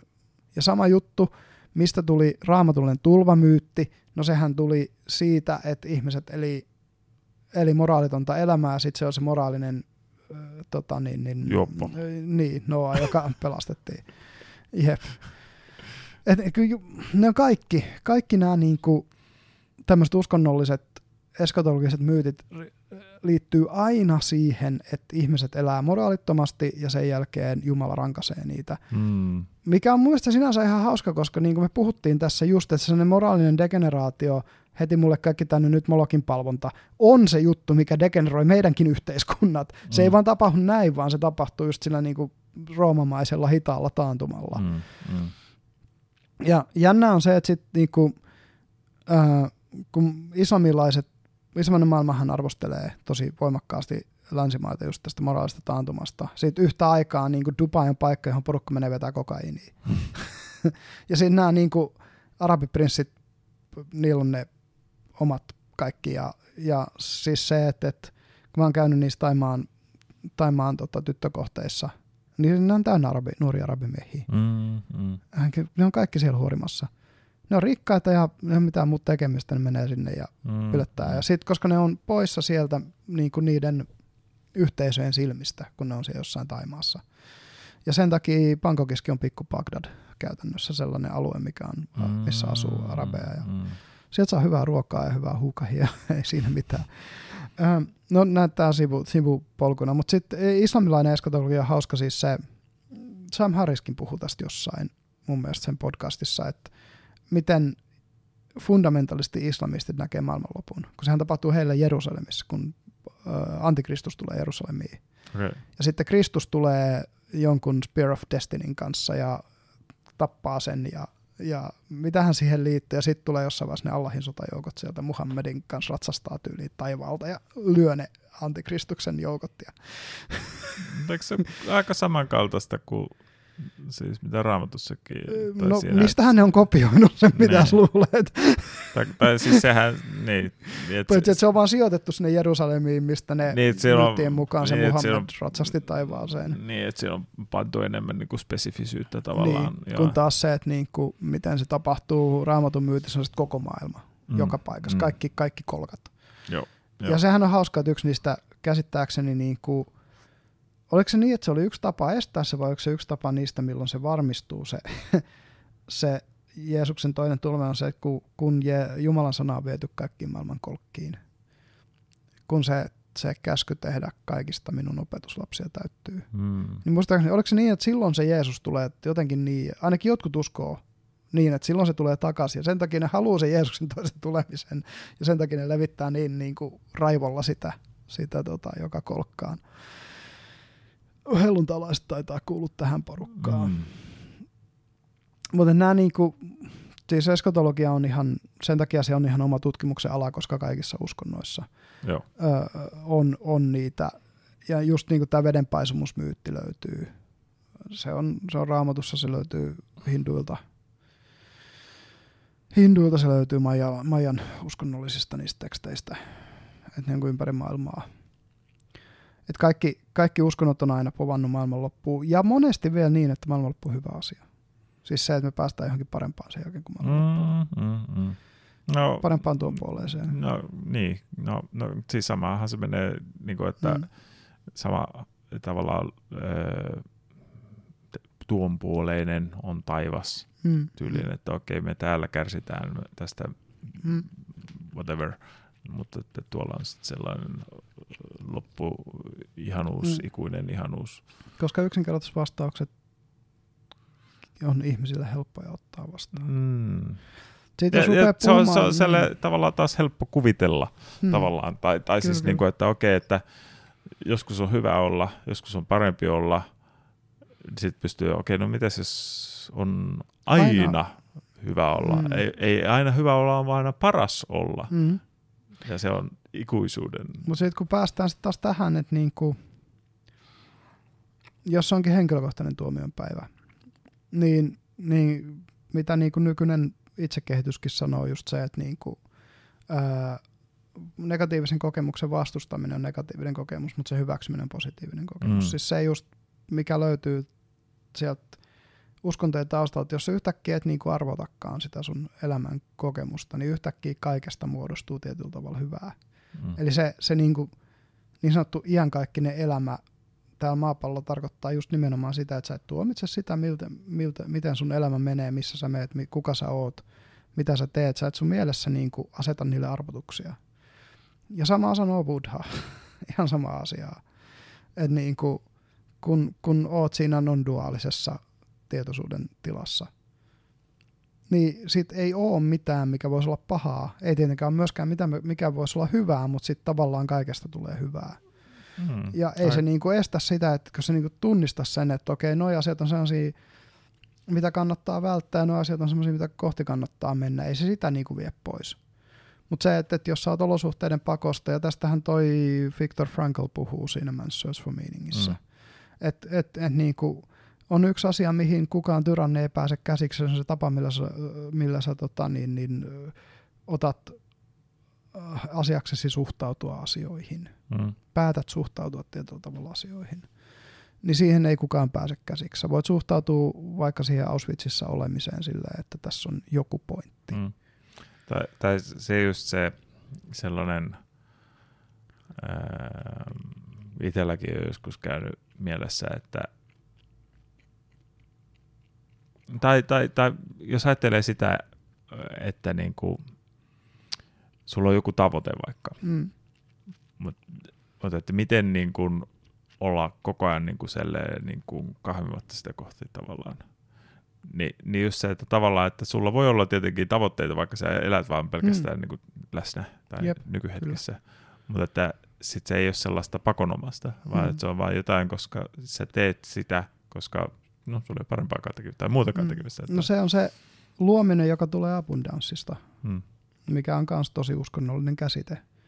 Et kun, kun Jumalalla oli tyhjiö, niin mitä se teki? No se loi sinne tyhjiöön jotain. Ja koska Jumala on aina abundanssissa, niin se loi semmoisesta niin runsaudesta vaan luodakseen. Ja, ja tästä puhuu monet näistä ihmisistä, jotka niin kuin on saavuttanut mun näkemyksen mukaan näitä korkeampia, korkeampia tietoisuuden tasoja tai tämmöisiä niin kuin tuomitsemattomampia tai, tai vähemmän duaalisia tietoisuuden tasoja, niin ne monet puhuu. Sitten sit se, että sun motivaatiorakenne muuttuu semmoiseksi, että sulla on halu luoda asioita runsaudesta, koska sulla on vaan sitä niin kuin, ja, ja yleensä ottaen niin kuin, kun puhutaan tästä molokista, niin, niin just kaikki asiat, mitkä luodaan sen molokin takia, niin, niin kuin, tämäkin on uskonnollinen tavallaan vertauskuva, mutta ne, ne vaipuu tuhkaan. Hmm. et, et, niin kuin, ne ei, niistä ei vaan jää mitään pysyvää sit kuitenkaan jäljelle.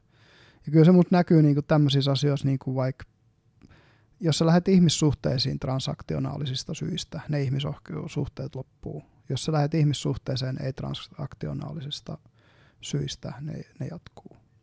Toki se on hirmu vaikeaa mm. nähdä ihmissuhteet, ei transakt- tai mikä tahansa, mitä tahansa asia sun elämässä on tosi vaikea katsoa ei transaktionaalisesti. Joo, tai, tai että se, e, sanotaan, että se olisi puhdasti, puhtaasti, puhtaasti transaktionaalinen, joo, että kyllä se niin kuin sitä transaktionaalisuutta on mm, käytännössä mm, aina. Mukana. Niin.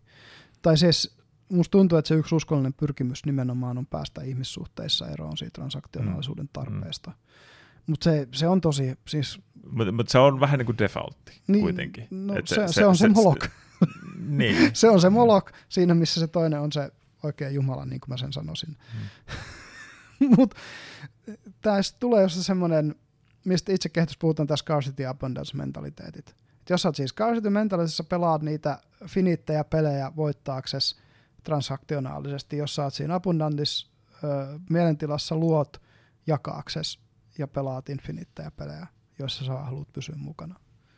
Ja se just, että, että tämä ero, mikä on intentiolla ja, ja haluamisella.